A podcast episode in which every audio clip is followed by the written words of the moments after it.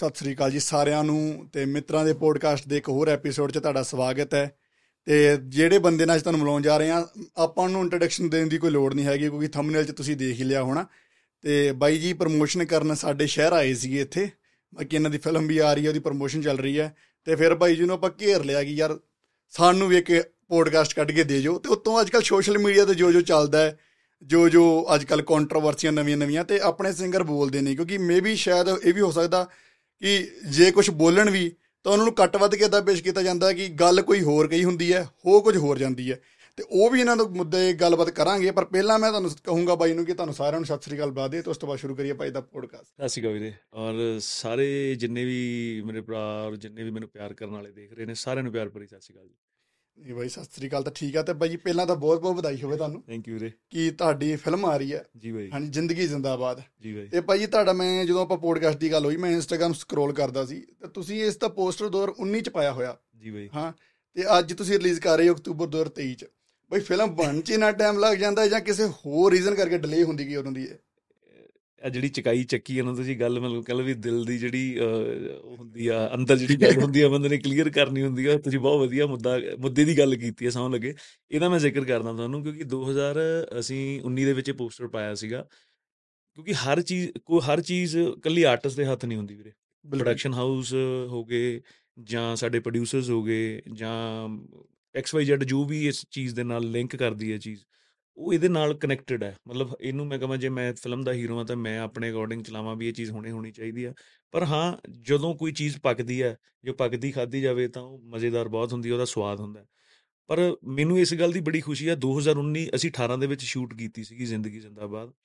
ਔਰ ਜਿੰਨੀ ਵਾਰ ਵੀ ਇਸ ਫਿਲਮ ਦੇ ਬਾਰੇ ਜ਼ਿਕਰ ਹੋਇਆ ਔਰ ਮੈਂ ਜਦੋਂ ਵੀ ਇਹ ਪੋਸਟਰ ਪਾਇਆ ਸੀਗਾ ਹਰ ਬੰਦੇ ਨੂੰ ਇੱਕ ਬਹੁਤ ਐਕਸਾਈਟਮੈਂਟ ਸੀ ਵੀ ਕੁਝ ਚੰਗਾ ਸਿਨੇਮਾ ਅਸੀਂ ਲੈ ਕੇ ਆਉਣੇ ਪਏ ਆ ਔਰ ਬਲੀਵ ਕਰਿਓ ਇਹ ਫਿਲਮ ਦੇ ਵਿੱਚ ਇੰਨਾ ਪਿਆਰ ਔਰ ਇੰਨਾ ਮੁਹੱਬਤ ਮੈਨੂੰ ਇਸ ਇਕੱਲੇ ਪੋਸਟਰ ਕਰਕੇ ਮਿਲਿਆ ਸੀ ਵੀ ਅਸੀਂ ਰੂਹ ਨਾਲ ਕੰਮ ਕੀਤਾ ਔਰ ਇਹ 27 ਅਕਤੂਬਰ ਨੂੰ ਫਿਲਮ ਆ ਰਹੀ ਆ।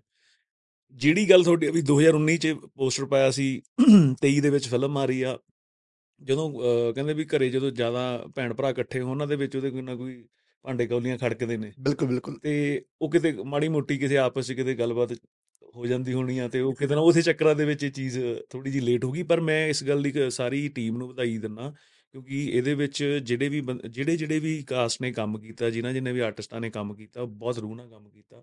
ਔਰ ਮੈਂ ਤੁਹਾਨੂੰ ਵੀ ਕਹੂੰਗਾ ਔਰ ਦੇਖਣ ਵਾਲਿਆਂ ਨੂੰ ਵੀ ਇਹ ਕਹੂੰਗਾ ਵੀ 27 ਤਰੀਕ ਨੂੰ ਟਾਈਮ ਕੱਢ ਕੇ ਫਿਲਮ ਜ਼ਰੂਰ ਦੇਖ ਕੇ ਆਇਓ ਕਿਉਂਕਿ ਜ਼ਿੰਦਗੀ ਜ਼ਿੰਦਾਬਾਦ ਕਿਵੇਂ ਹੋਣੀ ਚਾਹੀਦੀ ਹੈ, ਕਿਵੇਂ ਹੁੰਦੀ ਹੈ, ਕਿਉਂਕਿ ਬੰਦਾ ਰੋਜ਼ ਆਪਣੇ ਅਪ ਡਾਊਨ ਲਾਈਫ ਦੀ ਇੱਕ ਅਪ ਡਾਊਨ ਚੋਂ ਨਿਕਲਦਾ ਪਰ ਜ਼ਿੰਦਗੀ ਹਮੇਸ਼ਾ ਜ਼ਿੰਦਾਬਾਦ ਰਹਿੰਦੀ ਹੈ ਜੇ ਤੁਸੀਂ ਆਪ ਹਮੇਸ਼ਾ ਪੋਜ਼ਿਟਿਵ ਰਹਿੰਦੇ ਹੋ। ਠੀਕ ਹੈ ਬਾਈ। ਤੇ ਬਾਈ ਇੱਕ ਨਾ ਜਿੱਦਾਂ ਹੁਣ ਤੁਸੀਂ ਟੀਜ਼ਰ ਹੀ ਕੱਢਿਆ ਫਿਲਮ ਦਾ ਟ੍ਰੇਲਰ ਫਿਲਮ ਦਾ ਨਹੀਂ ਆਇਆ ਹੈ ਜਿਹੜਾ ਸਿਰਫ ਟੀਜ਼ਰ ਆਇਆ ਤਾਂ ਟੀਜ਼ਰ ਤੋਂ ਕਿਆਫੇ ਲੋਕਾਂ ਦੇ ਬੋਲ ਲੱਗਦੇ ਆ। ਹੁਣ ਇਹਦੇ ਨਾਲ ਦੀ ਇੱਕ ਫਿਲਮ ਆਲਰੇਡੀ ਇੱਕ ਆਈ ਸੀਗੀ ਸ਼ਾਇਦ ਦੇਵ ਖਰੋੜ ਜੀ ਦੀ ਹਨਾ? ਹਾਂਜੀ ਡਾਕੂਆਂ ਦਾ ਮੁੰਡਾ ਹਨਾ? ਸੋ ਲੋਕਾਂ ਨੂੰ ਕੋਈ ਕਮੈਂਟਾਂ 'ਚ ਇਹ ਲੱਗਦਾ ਕਿ ਬਈ ਸੇਮ ਫਿਲਮ ਤੁਸੀਂ ਦੁਬਾਰਾ ਬਣਾਤੀ ਕਿਉਂਕਿ ਮਿੰਟੂ ਗਰਸਰੀਆ ਦੇ ਫਿਲਮ ਸੀ। ਜੀ ਬਾਈ। ਬਲਕਿ ਤੁਸੀਂ ਸਟਾਰਟਿੰਗ 'ਚ ਟਾਈਟਲ 'ਚ ਦੱਸਿਆ ਵੀ ਹੋਇਆ ਜੀ। ਕਿ ਇਹ ਬੁੱਕ ਤੇ ਰਿਲੇਟਡ ਆ ਜਿਹੜੀ ਉਹਨਾਂ ਨੇ ਬੁੱਕ ਲਿਖੀ ਆ ਹਨਾ? ਉੱਤੇ ਬੇਸਡ ਆ। ਪਰ ਇਹ ਫਿਲਮ ਉਹਦੇ ਨਾਲੋਂ ਵੱਖਰੀ ਹੋਊਗੀ ਕਿ ਜਾਂ ਫਿਰ ਉਸੇ ਤਰੀਕੇ ਦੀ ਸਟੋਰੀ ਹੈ ਵੀਰੇ ਮੈਂ ਸਭ ਤੋਂ ਪਹਿਲਾਂ ਇਹ ਗੱਲ ਜ਼ਰੂਰ ਕਹਿਣੀ ਚਾਹੁੰਦਾ ਦੇਵ ਵੀਰੇ ਨਾਲ ਮੇਰਾ ਬੜਾ ਪਿਆਰ ਔਰ ਵੀਰੇ ਨੇ ਡਾਕੂਆਂ ਦਾ ਮੁੰਡਾ ਬੜੀ ਮਤਲਬ ਦਿਲੋਂ ਕੀਤੀ ਹੋਈ ਆ ਫਿਲਮ ਰੀਅਲ ਆਰਟਿਸਟ ਨੇ ਔਰ ਮੇਰਾ ਵੱਡੇ ਭਰਾ ਵਾਂਗੂ ਸੌਣ ਲੱਗੇ। ਇਹ ਚੀਜ਼ ਜਿਹੜੀ ਡਾਕੂਆਂ ਦਾ ਮੁੰਡਾ ਔਰ ਇਸ ਕਿਤਾਬ ਮਿੰਟੂ ਵੀਰੇ ਦੀ ਲਿਖੀ ਹੋਈ ਸੂਲਾਂ ਦੀ ਕਿਤਾਬ ਦੇ ਉੱਤੇ ਆਧਾਰਿਤ ਆ ਫਿਲਮ, ਕਿਉਂਕਿ ਐਡਿਕਟਡ ਬੰਦੇ ਦੀ ਸਟੋਰੀ ਆ। ਮੈਨੂੰ ਨਹੀਂ ਪਤਾ ਇਹਦੇ ਬੈਕ ਐਂਡ ਤੇ ਕੀ ਕੀ ਚੱਕਰ ਆ ਵੀ ਡਾਕੂਆਂ ਦਾ ਮੁੰਡੇ ਤੋਂ ਬਾਅਦ ਉਹ ਜ਼ਿੰਦਗੀ ਜ਼ਿੰਦਾਬਾਦ ਮੇਰੇ ਕੋਲ ਕਿਉਂ ਆਈ ਜਾਂ ਕਿਵੇਂ ਆਈ, ਮੈਂ ਇਸ ਚੀਜ਼ ਦੇ ਵਿੱਚ ਤਾਂ ਨਹੀਂ ਕੋਈ ਕਮੈਂਟ ਕਰ ਸਕਦਾ, ਕਿਉਂਕਿ ਇਹਦੇ ਬਾਰੇ ਮੈਨੂੰ ਪਤਾ ਹੀ ਨਹੀਂ। ਮੇਰੇ ਕੋਲ ਜਦੋਂ ਕੋਈ ਸਬਜੈਕਟ ਆਉਂਦਾ ਤਾਂ ਹਮੇਸ਼ਾ ਮੇਰੀ ਇਹ ਕੋਸ਼ਿਸ਼ ਹੁੰਦੀ ਹੈ ਵੀ ਮੈਂ ਉਹਨੂੰ ਦੇਖਾਂ ਔਰ ਜੇ ਮੇਰੇ ਦਿਲ ਨੂੰ ਲੱਗਦੀ ਪਈ ਆ ਵੀ ਮੈਂ ਇਹਦੇ ਵਿੱਚ 100% ਦੇ ਸਕਦਾ, ਤਾਂ ਮੈਂ ਉਸ ਸਬਜੈਕਟ ਨੂੰ ਹਾਂ ਕਰਾਂ। ਇਹ ਜਿਹੜੀ ਡਾਕੂਆਂ ਦਾ ਮੁੰਡਾ ਸੀ ਉਹਨੂੰ ਵੀ ਲੋਕਾਂ ਨੇ ਬਹੁਤ ਪਿਆਰ ਦਿੱਤਾ। ਦੇਵ ਵੀਰੇ ਨੂੰ ਹਮੇਸ਼ਾ ਸਾਡੇ ਜਿਹੜੇ ਚਾਹਣ ਵਾਲੇ ਨੇ ਜਾਂ ਜਿਹੜੇ ਵਿਊਅਰ ਨੇ ਉਹ ਹਮੇਸ਼ਾ ਪਿਆਰ ਕਰਦੇ ਨੇ ਕਿਉਂਕਿ ਵੀਰੇ ਦੀ ਐਕਟਿੰਗ ਔਰ ਵੀਰਾ ਲਗਾਤਾਰ ਇੰਨੇ ਟਾਈਮ ਤੋਂ ਕੰਮ ਕਰ ਰਹੇ ਨੇ ਔਰ ਹਮੇ ਸਾਡੇ ਵਰਗਿਆਂ ਨੂੰ ਤਾਂ ਸਪੈਸ਼ਲੀ ਇੰਨਾ ਕੁ ਪਿਆਰ ਕਰਦੇ ਨੇ ਵੀ ਐਂ ਲੱਗਦਾ ਵੀ ਵੱਡੇ ਭਰਾ ਵਾਲੀ ਫੀਲਿੰਗ ਆ। ਔਰ ਸ਼ਾਇਦ ਮੈਂ ਉਹ ਡਾਕੂਆਂ ਦਾ ਮੁੰਡਾ ਦੇਖ ਕੇ ਵੀਰੇ ਤੋਂ ਵੀ ਕੁਝ ਸਿੱਖ ਕੇ ਇਸ ਫਿਲਮ ਦੇ ਵਿੱਚ ਕੁਝ ਨਾ ਕੁਝ ਪਾਇਆ। ਹੈਗੀ ਉਹ ਇੱਕੋ ਬੰਦੇ ਦੀ ਸਟੋਰੀ ਆ ਪਰ ਇਨਸੀਡੈਂਟ ਅਲੱਗ-ਅਲੱਗ ਨੇ। ਇਨਸੀਡੈਂਟ ਵਾਲਾ ਮਤਲਬ ਕਿ ਕੁਝ ਇਨਸੀਡੈਂਟ ਨੂੰ ਉੱਥੇ ਮੈਂਸ਼ਨ ਕੀਤਾ ਗਿਆ ਸੀ ਕੁਝ ਨੇ ਇਸ ਫਿਲਮ 'ਚ। ਇਸ ਫਿਲਮ ਦੇ ਵਿੱਚ ਕੁਝ ਡਿਫਰੈਂਟ ਵੀ ਹੋਊਗਾ ਫਿਲਮ 'ਚ 100% ਵੀਰੇ ਤੇ ਭਾਜੀ ਤੁਸੀਂ ਦੇਖਿਆ ਹੋਣਾ ਕਿ ਕੁਝ ਪਹਿਲਾਂ ਤਾਂ ਪੰਜਾਬੀ ਸਿਨੇਮਾ ਜਦੋਂ ਗਰੋ ਹੋਇਆ ਹਨਾ ਬਿਲਾ ਹੁਣ ਹੁਣ ਮੇਬੀ ਉਹ ਪੀਕ ਤੇ ਜਾ ਰਿਹਾ ਪੰਜਾਬੀ ਸਿਨੇਮਾ ਪਹਿਲਾਂ ਨਾਲੋਂ ਹਨਾ। ਜੀ ਬਾਈ। ਪਰ ਸਟਾਰਟਿੰਗ 'ਚ ਫਿਲਮਾਂ ਆ ਰਹੀਆਂ ਸੀਗੀਆਂ ਕਿ ਬਸ ਇੱਕ ਕੁੜੀ ਹੁੰਦਾ ਇੱਕ ਕੁੜੀ ਹੁੰਦੀ ਹੈ ਇੱਕ ਮੁੰਡਾ ਹੁੰਦਾ। ਉਹਨਾਂ ਨੂੰ ਪਿਆਰ ਹੋ ਗਿਆ ਬਾਈ ਫੈਮਿਲੀ ਦਾ ਭੰਬਲ ਵਸਾ ਪੈ ਗਿਆ ਐਂਡ ਤੇ ਸਾਰੇ ਭੱਜੀ ਜਾਂਦੇ ਇੱਕ ਉਹਦੇ ਪਿੱਛੇ। ਤੇ ਐਂਡ ਤੇ ਆ ਕੇ ਸਾਰੀ ਜਗ੍ਹਾ ਇਕੱਠੇ ਹੋ ਕੇ ਤੇ ਗੱਲ ਖਤਮ ਕਰ ਲਈ ਹਨਾ? ਜੀ ਜੀ। ਪਰ ਕੁਝ ਟਾਈਮ ਤੋਂ ਫਿਲਮਾਂ ਡਿਫਰੈਂਟ ਆ ਰਹੀਆਂ ਨੇ ਕੁਝ ਟਾਈਮ ਤੋਂ। ਤੇ ਇਹਦੇ ਚ ਕਿਹਦਾ ਮੇਨ ਰੋਲ ਦੇਖਦੇ ਹੋ? ਇੱਕ OTT ਪਲੇਟਫਾਰਮਸ ਦਾ ਮੇਨ ਰੋਲ ਦੇਖਦੇ ਹੋ ਜਾਂ ਕੋਵਿਡ ਤੋਂ ਬਾਅਦ ਲੋਕੀ ਘਰੇ ਆ ਕੇ ਨਵੇਂ ਨਵੇਂ ਸਬਜੈਕਟ ਦੇਖਣਾ ਜਦੋਂ ਕੋਵਿਡ ਲੋਕ ਕੋਵਿਡ ਚ ਲੋਕੀ ਘਰੇ ਇਕੱਠੇ ਹੋ ਗਏ ਸਾਰੇ ਜਾਣੇ ਨਾ ਕਿ ਘਰੇ ਰਹਿਣਾ ਕਿ ਨਵੇਂ ਨਵੇਂ ਸਬਜੈਕਟ ਦੇਖਣ ਚ ਜ਼ਿਆਦਾ ਇੰਟਰਸਟਿਡ ਹੋ ਗਏ ਲੋਕ। ਇਹਦੇ ਵਿੱਚ ਨਾ ਇੱਕ ਇੱਕ ਚਲੋ ਕੋਵਿਡ ਦਾ ਜਦੋਂ ਸਾਰੇ ਜਣੇ ਆਪਣੇ ਪਰਿਵਾਰਾਂ ਦੇ ਨਾਲ ਰਹੇ ਨੇ ਉਦੋਂ OTT ਦਾ ਪ੍ਰਭਾਵ ਤਾਂ ਇਸ ਚੀਜ਼ ਦੇ ਉੱਤੇ ਹੈਗਾ ਹੀ ਆ ਕਿਤੇ ਨਾ ਕਿਤੇ ਉਹ ਸਾਡੇ ਜ- ਜਿਹੜੀਆਂ ਉਹਨਾਂ ਟਾਈਮਾਂ ਦੇ ਵਿੱਚ ਸਟੋਰੀਜ਼ ਆਈਆਂ ਨੇ ਚਾਹੇ ਉਹ ਮਿਰਜ਼ਾਪੁਰ ਸੀ ਜਾਂ ਸੈਕਰਡ ਗੇਮ ਸੀ ਤੇ ਜਾਂ ਬ- ਅਹ, ਆਪਣੀ ਅਹ, ਜਾਮ ਤਾੜਾ ਸੀ ਕੁਝ ਇਹੋ ਜਿਹੇ ਸਬਜੈਕਟ ਆਏ ਨੇ ਜਿਹਦੇ ਵਿੱਚ ਡੀਟੇਲ ਦੇ ਵਿੱਚ ਸਾਰੀ ਗੱਲ ਨੂੰ ਕੀਤਾ ਗਿਆ ਉਹ ਸਿਨੇਮੇ ਨੂੰ ਅੱਗੇ ਲੈ ਕੇ ਕੀਤਾ ਪਿਆ। ਔਰ ਜੇ ਮੈਂ ਗੱਲ ਕਰਾਂ ਵੀ ਦੇਖੋ ਅਹ, ਇਹ ਆਰਟਿਸਟ ਦੀ ਇੱਕ ਜ਼ੋਨ ਹੁੰਦਾ ਵੀ ਮੈਂ ਕਾਮੇਡੀ ਕਰਨੀ ਆ ਮੈਂ ਕੁਝ ਚਾਹਨਾ ਵਾਂ ਵੀ ਮੈਂ ਕਿਤੋਂ ਕੁਝ ਅਲੱਗ ਕਰਾਂ ਜਾਂ ਮੈਂ ਕੁਝ ਚਾਹਨਾ ਵੀ ਮੈਂ ਡਾਰਕ ਸਿਨੇਮਾ ਕਰਾਂ। ਤੁਸੀਂ ਬਲੀਵ ਕਰਿਓ ਪੰਜਾਬੀ ਸਿਨੇਮਾ ਦੇ ਵਿੱਚ ਇਦਾਂ ਇਦਾਂ ਦਾ ਟੈਲੈਂਟ ਬੈਠਾ ਜੋ ਕਿ ਆਪਾਂ ਸੁਣਦੇ ਆ ਨਾ ਵੀ ਸਾਊਥ ਨੇ 300 ਕਰੋੜ ਕਮਾ ਲਿਆ। ਹੂੰ। ਵੀ ਇੰਨਾ ਕੰਮ ਕਰ ਲਿਆ। ਅੱਜ ਬਾਲੀਵੁੱਡ ਦਾ ਨਾਂ ਪਿੱਛੇ ਹੋ ਗਿਆ ਸਾਊਥ ਸਿਨੇਮਾ ਅੱਗੇ ਆ ਰਾਈਟ ਅਸੀਂ ਪੰਜਾਬੀ ਹਾਂ ਔਰ ਪੰਜਾਬੀ ਹੋਣ ਦੇ ਨਾਤੇ ਮੈਨੂੰ ਇੱਕ ਚੀਜ਼ ਦਾ ਜ਼ਰੂਰ ਪਤਾ ਵੀ ਅਸੀਂ ਮਿਹਨਤ 'ਚ ਬਹੁਤ ਬਲੀਵ ਕਰਦੇ ਹਾਂ। ਜਿੰਨਾ ਵੀ ਯੰਗ ਬ੍ਰਿਗੇਡ ਹੈ ਜਿੰਨੇ ਵੀ ਯੰਗ ਟੈਲੈਂਟ ਹੈ ਉਹ ਸਾਰੇ ਬੇਤੋੜ ਮਿਹਨਤ ਕਰਦੇ ਨੇ। ਤੁਸੀਂ ਫਿਲਮ ਦੇਖੀ ਹੋਣੀ ਆ ਬੀਜੇ ਦੀ। ਜਿਹੜੀ ਪਿੱਛੇ ਜੇ ਫਿਲਮ ਜੇ ਰੰਧਾਵੇ ਦੀ ਹਨਾ? ਜੇ ਰੰਧਾਵੇ ਦੀ। ਹਾਂ।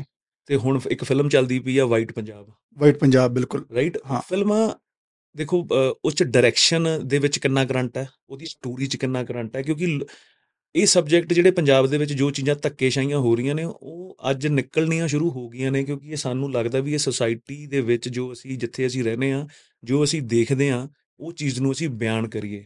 ਕਿਉਂਕਿ ਆ ਟੈਲੈਂਟ ਆ ਨਾ ਜਿਹੜਾ ਟੈਲੈਂਟ ਹਮੇਸ਼ਾ ਕਿਸੇ ਦੇ ਕਏ ਦੇ ਕਿਸੇ ਦੇ ਅਧੀਨ ਨਹੀਂ ਹੁੰਦਾ ਪਰ ਕਿਤੇ ਨਾ ਕਿਤੇ ਸ਼ਿਕਾਰ ਜ਼ਰੂਰ ਹੁੰਦਾ। ਠੀਕ ਹੈ ਬਾਈ ਠੀਕ ਹੈ ਨਹੀਂ ਗੱਲ ਤਾਂ ਠੀਕ ਹੈ ਤੁਹਾਡੀ। ਤੇ ਹੁਣ ਫਿਲਮ ਦੀ ਗੱਲ ਤਾਂ ਆਪਾਂ ਬਾਹਰ ਆਈਏ ਕਿਉਂਕਿ ਬਾਈ ਦੀ ਫਿਲਮ 27 ਨੂੰ ਆ ਰਹੀ ਹੈ ਬਾਈ। ਸਾਰਿਆਂ ਨੇ ਦੇਖਣ ਜਾਇਓ ਫੈਮਿਲੀ ਨਾਲ ਬਾਈ ਪਹਿਲਾਂ ਦੱਸ ਦਿਓ ਫੈਮਿਲੀ ਨਾਲ ਦੇਖਣ ਵਾਲੀ ਫਿਲਮ ਹੈਗੀ ਨਹੀਂ ਨਹੀਂ ਬਿਲਕੁਲ ਬਾਈ ਫੈਮ ਇਹ ਇਹ ਉਸ ਬੰਦੇ ਦੀ ਉਸ ਤਰੀਕੇ ਨਾਲ ਇਸ ਕਿਰਦਾਰ ਨੂੰ ਮੈਂ ਹੰਡਾਇਆ ਵਾ ਵੀ ਜਿਹਦੇ ਵਿੱਚ ਇੱਕ ਹੁਣ ਕਿਉਂਕਿ ਸਾਡੇ ਪੰਜਾਬ ਦੇ ਵਿੱਚ ਨਸ਼ੇ ਦੀ ਸਭ ਤੋਂ ਵੱਡੀ ਪ੍ਰੋਬਲਮ ਹੈ ਚਿੱਟੇ ਦੀ ਬੜੀ ਵੱਡੀ ਪ੍ਰੋਬਲਮ ਹੈ। ਉਸ ਬੰਦੇ ਨੇ ਆਪਣੀ ਜ਼ਿੰਦਗੀ 'ਚ ਸਾਰਾ ਇੰਨਾ ਕੁਝ ਇੰਨੀਆਂ ਮਤਲਬ ਅਪ ਡਾਊਨ ਕਰਕੇ ਆਪਣੇ ਆਪ ਨੂੰ ਕਮਬੈਕ ਕੀਤਾ ਉਸ ਚੀਜ਼ ਨੂੰ ਠੀਕ ਕੀਤਾ। ਮੈਂ ਮੈਂ ਪਰਸਨਲੀ ਮਿੰਟੂ ਵੀਰ ਨੂੰ ਇਦਾਂ ਮੈਂ ਕਹਾਂ ਵੀ ਮੈਂ ਬਹੁਤ ਚੰਗੀ ਤਰ੍ਹਾਂ ਜਾਣਦਾ। ਮੈਂ ਓਨੈਸਟਲੀ ਕਹਿੰਦਾ ਮੈਂ ਇੰਨੀ ਚੰਗੀ ਤਰ੍ਹਾਂ ਨਹੀਂ ਜਾਣਦਾ ਜਦੋਂ ਕਿਉਂਕਿ ਤੁਸੀਂ ਮਿਲੇ ਨਹੀਂ ਜਦੋਂ ਫਿਲਮ ਹਨਾ? ਇੱਕ ਇੱਕ ਵਾਰੀ ਮਿਲਿਆ ਕਿਉਂਕਿ ਸਬਜੈਕਟ ਜਦੋਂ ਮੇਰੇ ਕੋਲੇ ਸਬਜੈਕਟ ਆਇਆ ਸੀ ਉਦੋਂ ਮੈਂ ਮਿੰਟੂ ਵੀਰੇ ਨਾਲ ਮੈਂ ਬੈਠਾ ਸੀ। ਕਿਉਂਕਿ ਜਦੋਂ ਮੈਂ ਕਿਸੇ ਦੀ ਕੋਈ ਗੱਲ ਕਰਨੀ ਹੈ ਤਾਂ ਉਹਦੇ ਨਾਲ ਬਹਿ ਕੇ ਮੈਨੂੰ ਉਹਦੇ ਇੱਕ ਵਾਰੀ ਹਾਵ ਭਾਵ ਜ਼ਰੂਰ ਸਮਝਣੇ ਪੈਂਦੇ ਨੇ। ਬਿਲਕੁਲ। ਵੀਰਾ ਕਹਿੰਦਾ ਵੀ ਅਸੀਂ ਉਦੋਂ ਸਿਗਰਟਾਂ ਪੀਂਦੇ ਹੁੰਦੇ ਸੀ ਤੇ ਮੈਂ ਕਿਹਾ ਇੱਕ ਵਾਰੀ ਪੀ ਕੇ ਤਾਂ ਦਿਖਾਓ ਵੀ ਕਿਵੇਂ। ਕਹਿੰਦਾ ਮੈਂ ਹੁਣ ਛੱਡਤੀ। ਮੈਂ ਕਿਹਾ ਮੈਨੂੰ ਐਕਟਿੰਗ ਲਈ ਦੱਸ ਦਿਓ ਜਿਹੜੀ ਮੈਂ ਚੀਜ਼ ਜਿਹੜਾ ਕੋਈ ਜਿਹੜਾ ਮਿੰਟੂ ਗਰੇਸਰ ਨੂੰ ਉਦੋਂ ਟਾਈਮ 'ਚ ਜਾਣਦਾ ਸੀ ਜਾਂ ਉਸ ਟਾਈਮ 'ਚ ਬੰਦੇ ਨੂੰ ਕੁਝ ਕਰਦਾ ਦੇਖਦਾ ਸੀ ਤਾਂ ਉਹਦੀ ਇੱਕ ਝਲਕ ਉਸ ਸਿਨੇਮੇ ਦੇ ਵਿੱਚ ਪੈਣੀ ਤਾਂ ਚਾਹੀਦੀ ਹੈ ਕਮ ਸੇ ਕਮ ਐਪਰੀਸੀਏਸ਼ਨ ਇਸ ਗੱਲ ਦੀ ਤਾਂ ਹੋਵੇ ਵੀ ਹਾਂ ਯਾਰ ਵੀ ਆਹ ਚੀਜ਼ ਉਹਦੇ ਨੇੜੇ ਲੱਗ ਕੇ ਗਿਆ।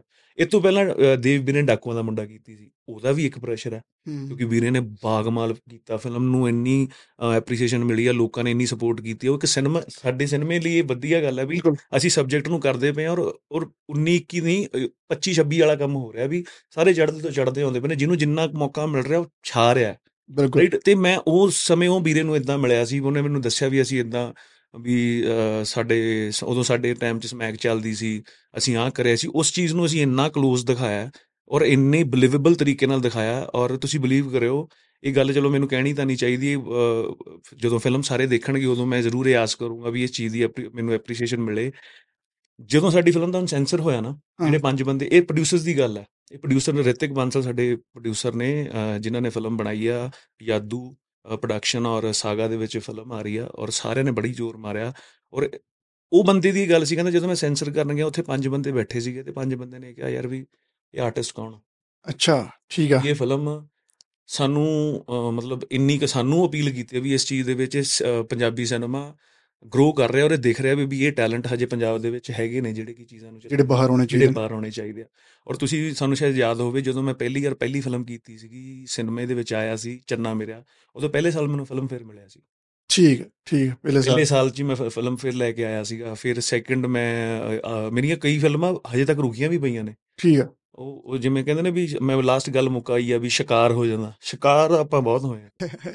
ਜਿਹਦਾ ਕਿਸੇ ਟਾਈਮ ਕਰੇ ਰੁਕ ਗਏ ਜਾਂ ਫਿਰ ਇਹ ਕਹਿ ਲਓ ਵੀ ਪ੍ਰੋਡਿਊਸਰ ਜੀ ਉਹ ਆਪਸ ਵਿੱਚ ਲੜ ਪਏ ਤੇ ਲਓ ਜੀ ਅਗਰ ਬੰਦ ਕਰ ਦਿਓ ਉਹ ਜੀ ਮੇਰੇ ਆਪਣਾ ਆਪਾਂ ਨੂੰ ਆਪਾਂ ਕੱਲੀ ਫਿਲਮਾਂ ਤੇ ਥੋੜੀ ਬੈਠੇ ਆ ਵੀ ਸਾਡਾ ਤਾਂ ਐਡਾ ਕਾਰੋਬਾਰ ਆ ਨਹੀਂ ਬਣਾਵਾਂਗੇ ਪਰ ਮੈਂ ਨਾ ਸਾਰੇ ਪ੍ਰੋਡਿਊਸਰਸ ਨੂੰ ਇੰਨੀ ਗੱਲ ਕਹਿਣੀ ਚਾਹੁੰਦਾ ਵੀ ਜਿਹੜੇ ਵੀ ਆਰਟਿਸਟ ਇਸ ਫਿਲਮਾਂ ਦੇ ਵਿੱਚ ਤੁਹਾਡੇ ਨਾਲ ਜੁੜਦੇ ਨੇ ਬਲੀਵ ਕਰਿਓ ਉਹਦੇ ਲਈ ਉਹ ਇੱਕ ਲਾਸਟ ਤੇ ਆਖ ਉਹ ਪਹਿਲਾ ਤੇ ਆਖਰੀ ਚਾਂਸ ਹੁੰਦਾ ਜਿਹਦੇ ਵਿੱਚ ਉਹਨੇ ਆਪਣੇ ਆਪ ਨੂੰ ਪ੍ਰੂਵ ਕਰਨਾ ਹੁੰਦਾ ਔਰ ਜ਼ਿੰਦਗੀ ਜ਼ਿੰਦਾਬਾਦ ਦੇ ਵਿੱਚ ਉਹ ਸਾਰੇ ਆਰਟਿਸਟ ਨੇ ਜੋ ਅੱਜ ਦੇ ਟਾਈਮ ਦੇ ਵਿੱਚ ਵਧੀਆ ਕੰਮ ਕਰ ਰਹੇ ਨੇ। ਠੀਕ।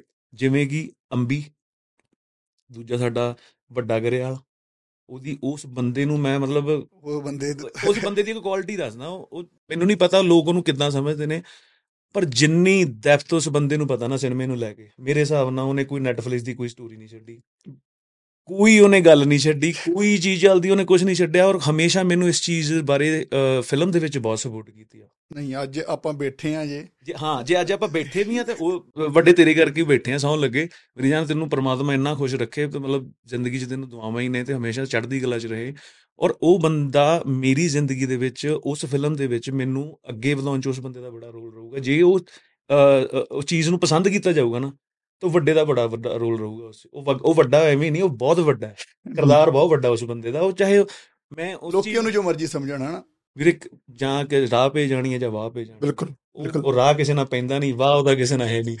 ਜਿਹਦੇ ਜਿਹਦੇ ਨਾਲ ਉਹਦਾ ਰਾਹ ਤੇ ਵਾਹ ਹੈਗਾ ਉਹ ਉਹਦੇ ਨਾਲ ਦਿਲ ਖੋਲ ਗਿਆ ਉਹਨੇ ਮੈਨੂੰ ਐਕਚੁਅਲ ਦੇ ਵਿੱਚ ਬਰੀਕੀਆਂ ਜਿਹਨੂੰ ਆਪਾਂ ਸਿਨੇਮੇ ਦੀਆਂ ਬਰੀਕੀਆਂ ਕਹਿੰਦੇ ਆ ਕਈ ਵਾਰ ਡਾਇਰੈਕਟਰ ਦੇ ਮਾਈਂਡ ਦੇ ਵਿੱਚ ਵੀ ਉਹ ਚੀਜ਼ ਨਹੀਂ ਹੁੰਦੀ। ਉਹ ਐਜ਼ ਐਨ ਵਿਊਅਰ ਵਿਊਅਰਸ਼ਿਪ ਆ। ਉਹਦੀ ਇੱਕ ਉਹ ਦੇਖਦਾ ਵੀ ਮੈਂ ਮੈਂ ਵਿਊਅਰ ਆ ਵੀ ਮੈਨੂੰ ਇਹ ਦੇਖਣਾ ਚਾਹੀਦਾ ਵੀ ਵੀਰੇ ਤੁਸੀਂ ਆਹ ਚੀਜ਼ ਇਦਾਂ ਹੋ ਸਕਦੀ ਹੈ ਕੀ ਤੁਸੀਂ ਦੂਜਾ ਟੇਕ ਮੈਂ ਕਿਹਾ ਦੋ ਨਹੀਂ, ਤਿੰਨ ਕਰਾਂਗੇ, ਮੈਨੂੰ ਦੱਸ ਕੱਲ ਦੱਸ ਵਿਚਲੀ ਕਿਵੇਂ ਆ। ਉਹਨੇ ਓਨੈਸਟਲੀ ਮੈਨੂੰ ਹੱਥ ਫੜ ਫੜ ਕੇ ਚੀਜ਼ਾਂ ਦੱਸੀਆਂ ਵੀ ਆਹ ਚੀਜ਼ ਇਦਾਂ ਕਰੋ ਵੀਰੇ। ਕਹਿੰਦਾ ਵੀ ਹੁਣ ਅਮ- ਅਮਲੀਆਂ ਬਾਰੇ ਤਾਂ ਮੈਂ ਬਹੁਤ ਤਰੀਕੇ ਨਾਲ ਦੱਸ ਸਕਦਾ। ਤੇ ਉਹਨੇ ਓਨੈਸਟਲੀ ਮੈਨੂੰ ਉਸ ਹਰ ਚੀਜ਼ ਬਾਰੇ ਦੱਸਿਆ ਔਰ ਇਹਦੇ ਵਿੱਚ ਇੱਕ ਨਾਮ ਮੈਂ ਹੋਰ ਜ਼ਰੂਰ ਲੈਣਾ ਚਾਹੂੰਗਾ, ਸੈਮੂਅਲ ਜੌਨ ਬਾਈ ਦਾ। ਜਿਨ੍ਹਾਂ ਨੇ ਮੈਨੂੰ ਉਹ ਇੱਕ ਇਹੋ ਜਿਹਾ ਕਿਰਦਾਰ ਨੇ ਔਰ ਇਹੋ ਜਿਹਾ ਇੱਕ ਨਾਮ ਨੇ ਇੰਡਸਟਰੀ ਦਾ ਵੀ ਮੈਂ ਉਹਨਾਂ ਨੂੰ ਇਹ ਕਹਿਣਾ ਵੀ ਐਕਟਿੰਗ ਦੇ ਜੇ ਗੁਣ ਲੈਣੇ ਆ। ਤੇ ਮੈਂ ਦੂਈ ਦੋ ਜਣਿਆਂ ਕੋਲੇ ਐਕਟਿੰਗ ਪਹਿਲੀ ਫਿਲਮ 'ਚ ਮੈਂ ਸੁਚੇਤਕ ਸਕੂਲ ਦੇ ਵਿੱਚ ਗਿਆ ਸੀਗਾ। ਮੈਮ ਕੋਲੇ ਤੇ ਉੱਥੇ ਮੈਨੂੰ ਕੁਝ ਉਹਦੇ ਬਾਰੇ ਦੱਸਿਆ ਤੇ ਦੂਜਾ ਮੈਨੂੰ ਸੈਮਲ ਬਾਈ ਮਿਲਿਆ। ਮੈਂ ਕਿਹਾ ਬਾਈ ਯਾਰ ਮੈਨੂੰ ਇੱਕ ਚੀਜ਼ ਦੱਸਿਓ ਇਹ ਸ਼ਾਇਦ ਹਰ ਆਰਟਿਸਟ ਲਈ ਕੰਮ ਆਊਗੀ ਚੀਜ਼। ਇਹ ਗੱਲ ਬੜੀ ਡੂੰਗੀ ਬਾਈ ਨੇ ਕਹੀ ਮੈਂ ਕਿਹਾ ਬਾਈ ਯਾਰ ਵੀ ਇਹ ਜਿਹੜਾ ਕਰੈਕਟਰ ਆ ਮੈਂ ਇਹਦੇ ਵਿੱਚ ਐਡਿਕਟਡ ਆ ਮਤਲਬ ਮੈਂ ਇਸ ਲਾਈਫ ਨੂੰ ਕਦੀ ਜੀ ਕੇ ਨਹੀਂ ਦੇਖਿਆ ਔਰ ਮੈਂ ਇਹ ਸੋਚਦਾ ਵੀ ਮੈਂ ਕਿਤੇ ਕੁਝ ਗਲਤੀ ਤਾਂ ਨਹੀਂ ਕਰਦਾ ਪਿਆ। ਬਿਲਕੁਲ। ਤੇ ਕਹਿੰਦਾ ਅੱਛਾ ਕੀ ਚਾਹੁੰਦਾ? ਮੈਂ ਕਿਹਾ ਮੈਨੂੰ ਐਕਟਿੰਗ ਦਾ ਕਹਿੰਦਾ ਤੈਨੂੰ ਐਕਟਿੰਗ ਮੈਂ ਘੋਲ ਕੇ ਦਾ ਬੁਲਾ ਨਹੀਂ ਸਕਦਾ ਚੱਲ ਪੈਨ ਕਾਪੀ ਚੱਕ। ਮੈਂ ਪੈਨ ਕਾਪੀ ਚੱਕੀ? ਕਹਿੰਦੇ ਤੇ ਲਿਖ ਮੈਂ ਮੋਗੇ ਨਹੀਂ ਜਾਣਾ। ਹਮ, ਮੈਂ ਉਹਦੇ ਮੈਂ ਮੋਗੇ ਨਹੀਂ ਜਾਣਾ ਮੈਂ ਲਿਖਤਾ। ਕਹਿੰਦੇ ਇਹਨੂੰ 15 ਵਾਰ ਕਹਿਣਾ ਤੇ ਅਲੱਗ-ਅਲੱਗ ਐਕਸਪ੍ਰੈਸ਼ਨ ਚ ਕਹਿਣਾ। 10 ਕੁ ਵਾਰ ਤਾਂ ਮੈਂ ਕਹਿਤਾ ਕਹਿੰਦਾ ਬਸ 10 ਤਾਂ ਹੈਗੀਆਂ ਹਜੇ ਪਹਿਲਾਂ 10 ਕਰ ਲਾ ਪੰਜ ਆਪੇ ਆ ਜਾਣਗੇ ਸਹੀ ਆ ਮਤਲਬ ਕਿ ਵੱਖ-ਵੱਖ ਐਕਸਪ੍ਰੈਸ਼ਨ ਐਕਟਿੰਗ ਦੇ। ਵੀ ਉਹਨਾਂ ਨੇ ਲਿਖਤਾ ਮੈਂ ਮੋਗੇ ਨਹੀਂ ਜਾਣਾ ਮੈਨੂੰ ਕਹਿ ਕੇ ਦਿਖਾ ਵੀ ਹੁਣ ਤੂੰ ਤੇਰੇ ਕੋਲ ਤੇਰੀ ਐਕਸਪ੍ਰੈਸ਼ਨ ਨੇ ਅੱਜ ਆਪਾਂ ਬੈਠੇ ਯਾਰ ਮੈਂ ਮੋਗੇ ਨਹੀਂ ਜਾਣਾ। ਮੈਂ ਮੋਗੇ ਨਹੀਂ ਜਾਣਾ। ਉਹ ਯਾਰ ਮੈਂ ਮੋਗੇ ਨਹੀਂ ਜਾਣਾ ਭਰਾਵਾ। ਸੈਡ ਚ ਵੀ ਕਹਿਤਾ ਸਾਰੀ ਜਗ੍ਹਾ ਹਨਾ ਮਤਲਬ ਕਿ ਮੈਂ ਮੋਗੇ ਨਹੀਂ ਜਾਣਾ ਯਾਰ ਇਹ ਨਹੀਂ ਭੇਜਦੇ ਭਾਜੀ ਤੁਹਾਨੂੰ ਜਿੱਥੇ ਬੈਠੇ ਰਹੋ ਨਹੀਂ ਭੇਜਦੇ ਤੁਹਾਨੂੰ ਤੇ ਮੋਗੇ ਇਹ ਜਿਹੜੀ ਚੀਜ਼ ਆ ਇਹ ਜਿਹੜੀ ਚੀਜ਼ ਆ ਦੇਖੋ ਇੱਕ ਲਾਈਨ ਦੇ ਵਿੱਚ ਬੰਦੇ ਨੇ ਕਿੰਨੇ ਤਰੀਕੇ ਨਾਲ ਕਲੈਰੀਫਾਈ ਕੀਤੀ ਆ। ਹਾਂ ਠੀਕ ਹੈ ਸਮਝ ਗਿਆ ਮੈਂ ਗੱਲ ਤੁਹਾਡੀ। ਮਤਲਬ ਇਹ ਇਹੋ ਜਿਹੇ ਨਾਮ ਹੈਗੇ ਨੇ ਮੈਂ ਤਾਂ ਕਰਕੇ ਮੈਂ ਆਪਣੀ ਪੋਸਟ ਤੇ ਵੀ ਇੱਕ ਚੀਜ਼ ਹਮੇਸ਼ਾ ਮੈਨੂੰ ਮੇਰੇ ਆਡੀਅנס ਨੇ ਨਾ ਹਮੇਸ਼ਾ ਮੇਰੀ ਜਿਹੜੇ ਮੇਰੇ ਨਾਲ ਫੈਨ ਬੇਸ ਜੁੜਿਆ ਉਹਨਾਂ ਨੂੰ ਮੇਰੇ ਤੇ ਭਰੋਸਾ ਬਹੁਤ ਆ ਵੀਰੇ। ਠੀਕ ਹੈ ਭਾਈ। ਔਰ ਜ਼ਿੰਦਗੀ ਦੇ ਵਿੱਚ ਮੈਂ ਯਕੀਨ ਤੇ ਕੰਮ ਕੀਤਾ ਜੇ ਮੇਰੇ ਤੇ ਕਿਸੇ ਨੇ ਭਰੋਸਾ ਕੀਤਾ ਤੇ ਮੈਨੂੰ 100% ਆਪਣੇ ਕੰਮ ਤੇ ਯਕੀਨ ਹੈ। ਵੀ ਹਾਂ ਗਲਤੀਆਂ ਹਰ ਬੰਦਾ ਕਰਦਾ ਇਨਸਾਨ ਆ, ਆਪਾਂ ਰੱਬ ਨਹੀਂ ਹੈਗੇ। ਗਲਤੀਆਂ ਹਰ ਬੰਦੇ ਤੋਂ ਹੋਣਗੀਆਂ ਸ਼ਾਇਦ ਮੈਂ ਵੀ ਕੀਤੀਆਂ ਹੋਣਗੀਆਂ ਜਾਂ ਮੇਰੀ ਫਿਲਮ ਦੇ ਵਿੱਚ ਉਸ ਤਰੀਕੇ ਨਾਲ ਨਾ ਕੀਤੀਆਂ ਹੋਣ। ਪਰ ਮੈਂ ਇਸ ਕੌਨਫੀਡੈਂਸ ਦੇ ਵਿੱਚ ਜ਼ਰੂਰ ਆ ਵੀ ਮੈਂ ਜਿਸ ਕੰਮ ਨੂੰ ਅਹ, ਕੀਤਾ ਵਾ ਉਹਨੂੰ ਐਪਰੀਸ਼ੀਏਟ ਦੁਨੀਆ ਕਰੇਗੀ ਇਹ ਮੇਰਾ ਤੁਹਾਡੇ ਨਾਲ ਵਾਅਦਾ। ਔਰ ਤੁਸੀਂ ਸਾਰੇ ਜਣੇ 27 ਤਰੀਕ ਨੂੰ ਫਿਲਮ ਜ਼ਰੂਰ ਦੇਖ ਕੇ ਆਇਓ ਕਿਉਂਕਿ ਸ- ਇਹ ਜਿਹੜਾ ਸਿਨੇਮਾ ਵਾ ਔਰ ਜਿਹੜੇ ਜਿੱਦਾਂ ਦੀਆਂ ਅਸੀਂ ਫਿਲਮਾਂ ਕਰ ਰਹੇ ਹਾਂ ਕੁਝ ਹਟ ਕੇ ਹਮੇਸ਼ਾ ਤੁਸੀਂ ਮੈਂ ਜਦੋਂ ਕਿਸੇ ਪਬਲਿਕ ਪਲੇਸ ਤੇ ਜਾਣਾ ਜਾਂ ਗੱਲਾਂ ਅਸੀਂ ਕਈ ਵਾਰ ਅਸੀਂ ਜਦੋਂ ਮੈਨੂੰ ਮੌਕਾ ਮਿਲਦਾ ਕਿਸੇ ਨਾਲ ਇਕੱਠਾ ਹੋਣ ਦਾ ਤਾਂ ਹਮੇਸ਼ਾ ਕਹਿੰਦੇ ਯਾਰ ਸਾਡੀ ਸਿਨੇਮੇ ਦੇ ਵਿੱਚ ਯਾਰ ਹਾਸਾ ਖੇਠ ਹਾਸਾ ਠੱਠਾ ਹੀ ਚੱਲੀ ਜਾਂਦਾ ਵੀ ਤੁਸੀਂ ਬਈ ਕਰ ਸਕਦੇ ਹੋ ਤੁਸੀਂ ਕਰਿਓ ਤੇ ਇਹ ਕੀਤਾ। ਇਹਨੂੰ ਪ੍ਰਵਾਨ ਤੁਸੀਂ ਕਰਨਾ ਤੇ 100% ਤੁਸੀਂ 27 ਤਰੀਕ ਨੂੰ ਫਿਲਮ ਜ਼ਰੂਰ ਦੇਖਿਓ ਨਹੀਂ ਬਾਈ ਨੂੰ ਮੈਂ ਪਹਿਲਾਂ ਪੁੱਛ ਲਿਆ ਤੁਸੀਂ ਫੈਮਿਲੀ ਨਾਲ ਜਾ ਸਕਦੇ ਹੋ। ਹੋ ਨਹੀਂ ਤਾਂ ਇੱਥੇ ਪਿੱਛੇ ਜੇ ਕਿ ਇਹੋ ਜਿਹੀ ਫਿਲਮਾਂ ਵੀ ਆਈਆਂ ਨੇ ਬੰਦੇ ਜਾਂਦੇ ਫੈਮਿਲੀ ਨਾਲ ਬਸ ਸੋਚਦੇ ਆ ਕਾਤੋਂ ਆ ਗਏ। ਨਹੀਂ ਨਹੀਂ ਨਹੀਂ ਕਿਉਂਕਿ ਮੈਂ ਆ ਫੈਮਿਲੀ ਵਾਲਾ ਵੀਰੇ। ਤੁਸੀਂ ਇਹ ਸਮਝ ਲਓ ਵੀ ਮੈਂ ਬੀਇੰਗ ਅ ਫਾਦਰ ਮੈਂ ਮੇਰੇ ਘਰ ਇੱਕ ਮੇਰੇ ਘਰੇ ਮੇਰਾ ਪੁੱਤ ਹੈ। ਔਰ ਮੈਂ ਇਹ ਚੀਜ਼ ਹਮੇਸ਼ਾ ਕੋਸ਼ਿਸ਼ ਕੀਤੀ ਹੈ ਵੀ ਜਿਹੜੀ ਚੀਜ਼ ਅਸੀਂ ਦੇਖ ਸਿਨੇਮੇ ਦੇ ਵਿੱਚ ਜਾਂ ਕਿਤੇ ਬਹਿ ਕੇ ਅਸੀਂ ਇਕੱਠੇ ਦੇਖ ਸਕਦੇ ਹਾਂ ਉਹ ਮਰਿਆਦਾ ਜੇ ਸਾਡੀ ਫੈਮਿਲੀ ਦੇ ਵਿੱਚ ਸਾਡੇ ਸੰਸਕਾਰਾਂ ਦੇ ਵਿੱਚ ਹੈਗੀ ਹੈ ਤੇ ਅਸੀਂ ਉਹੀ ਸਰਵ ਕਰਦੇ ਹਾਂ ਬਿਲਕੁਲ ਬਾਈ ਬਿਲਕੁਲ ਔਰ ਜਦੋਂ ਬੰਦਾ ਪਿਓ ਬਣ ਜਾਂਦਾ ਪੁੱਤ ਪੁੱਤ ਕਹਾਉਂਦਾ ਪਿਓ ਕਹਿੰਦਾ ਹੈ ਤੇ ਔਰ ਪਿਓ ਕਹਾਉਣਾ ਕਹਿਣ ਤੇ ਕਹਾਉਣ 'ਚ ਬੜਾ ਫ਼ਰਕ ਹੈ ਬੰਦੇ ਦੀ। ਜ਼ਿੰਦਗੀ ਪਲਟ ਜਾਂਦੀ ਹੈ ਤੇ ਮੈਂ ਉਸੇ ਤਜਰਬੇ ਨਾਲ ਕਹਿ ਰਿਹਾ ਵੀ ਤੁਹਾਨੂੰ ਫਿਲਮ ਬਹੁਤ ਚੰਗੀ ਲੱਗੂਗੀ ਬਾਈ ਨਹੀਂ। 100% ਹੋਰ ਬਾਈ ਮੈਂ ਤੁਹਾਡਾ ਨਾ ਇੰਸਟਾਗ੍ਰam ਦੇਖਦਾ ਸੀਗਾ। ਜੀ ਬਾਈ। ਜਿੱਦਾਂ ਹੁਣ ਮੈਨੂੰ ਰੱਬ ਤੇ ਬਹੁਤ ਯਕੀਨ ਆ। ਜਦੋਂ ਹੁਣ ਤੁਸੀਂ ਮੈਨੂੰ ਕੱਲ ਪਰਸੋਂ ਫੋਨ ਕੀਤਾ ਨਾ ਤਾਂ ਮੈਂ ਰੱਬ ਨੂੰ ਕਿਹਾ ਯਾਰ ਮਤਲਬ ਕਿ ਇੰਨਾ ਕੰਮ ਕਰ ਰਹੇ ਆ ਕਿ ਬਾਈ ਦਾ ਫੋਨ ਆਇਆ ਕਿ ਵੱਡੇ ਬਾਈ ਦਾ ਕਿ ਆਪਾਂ ਪੋਡਕਾਸਟ ਕਰਨਾ?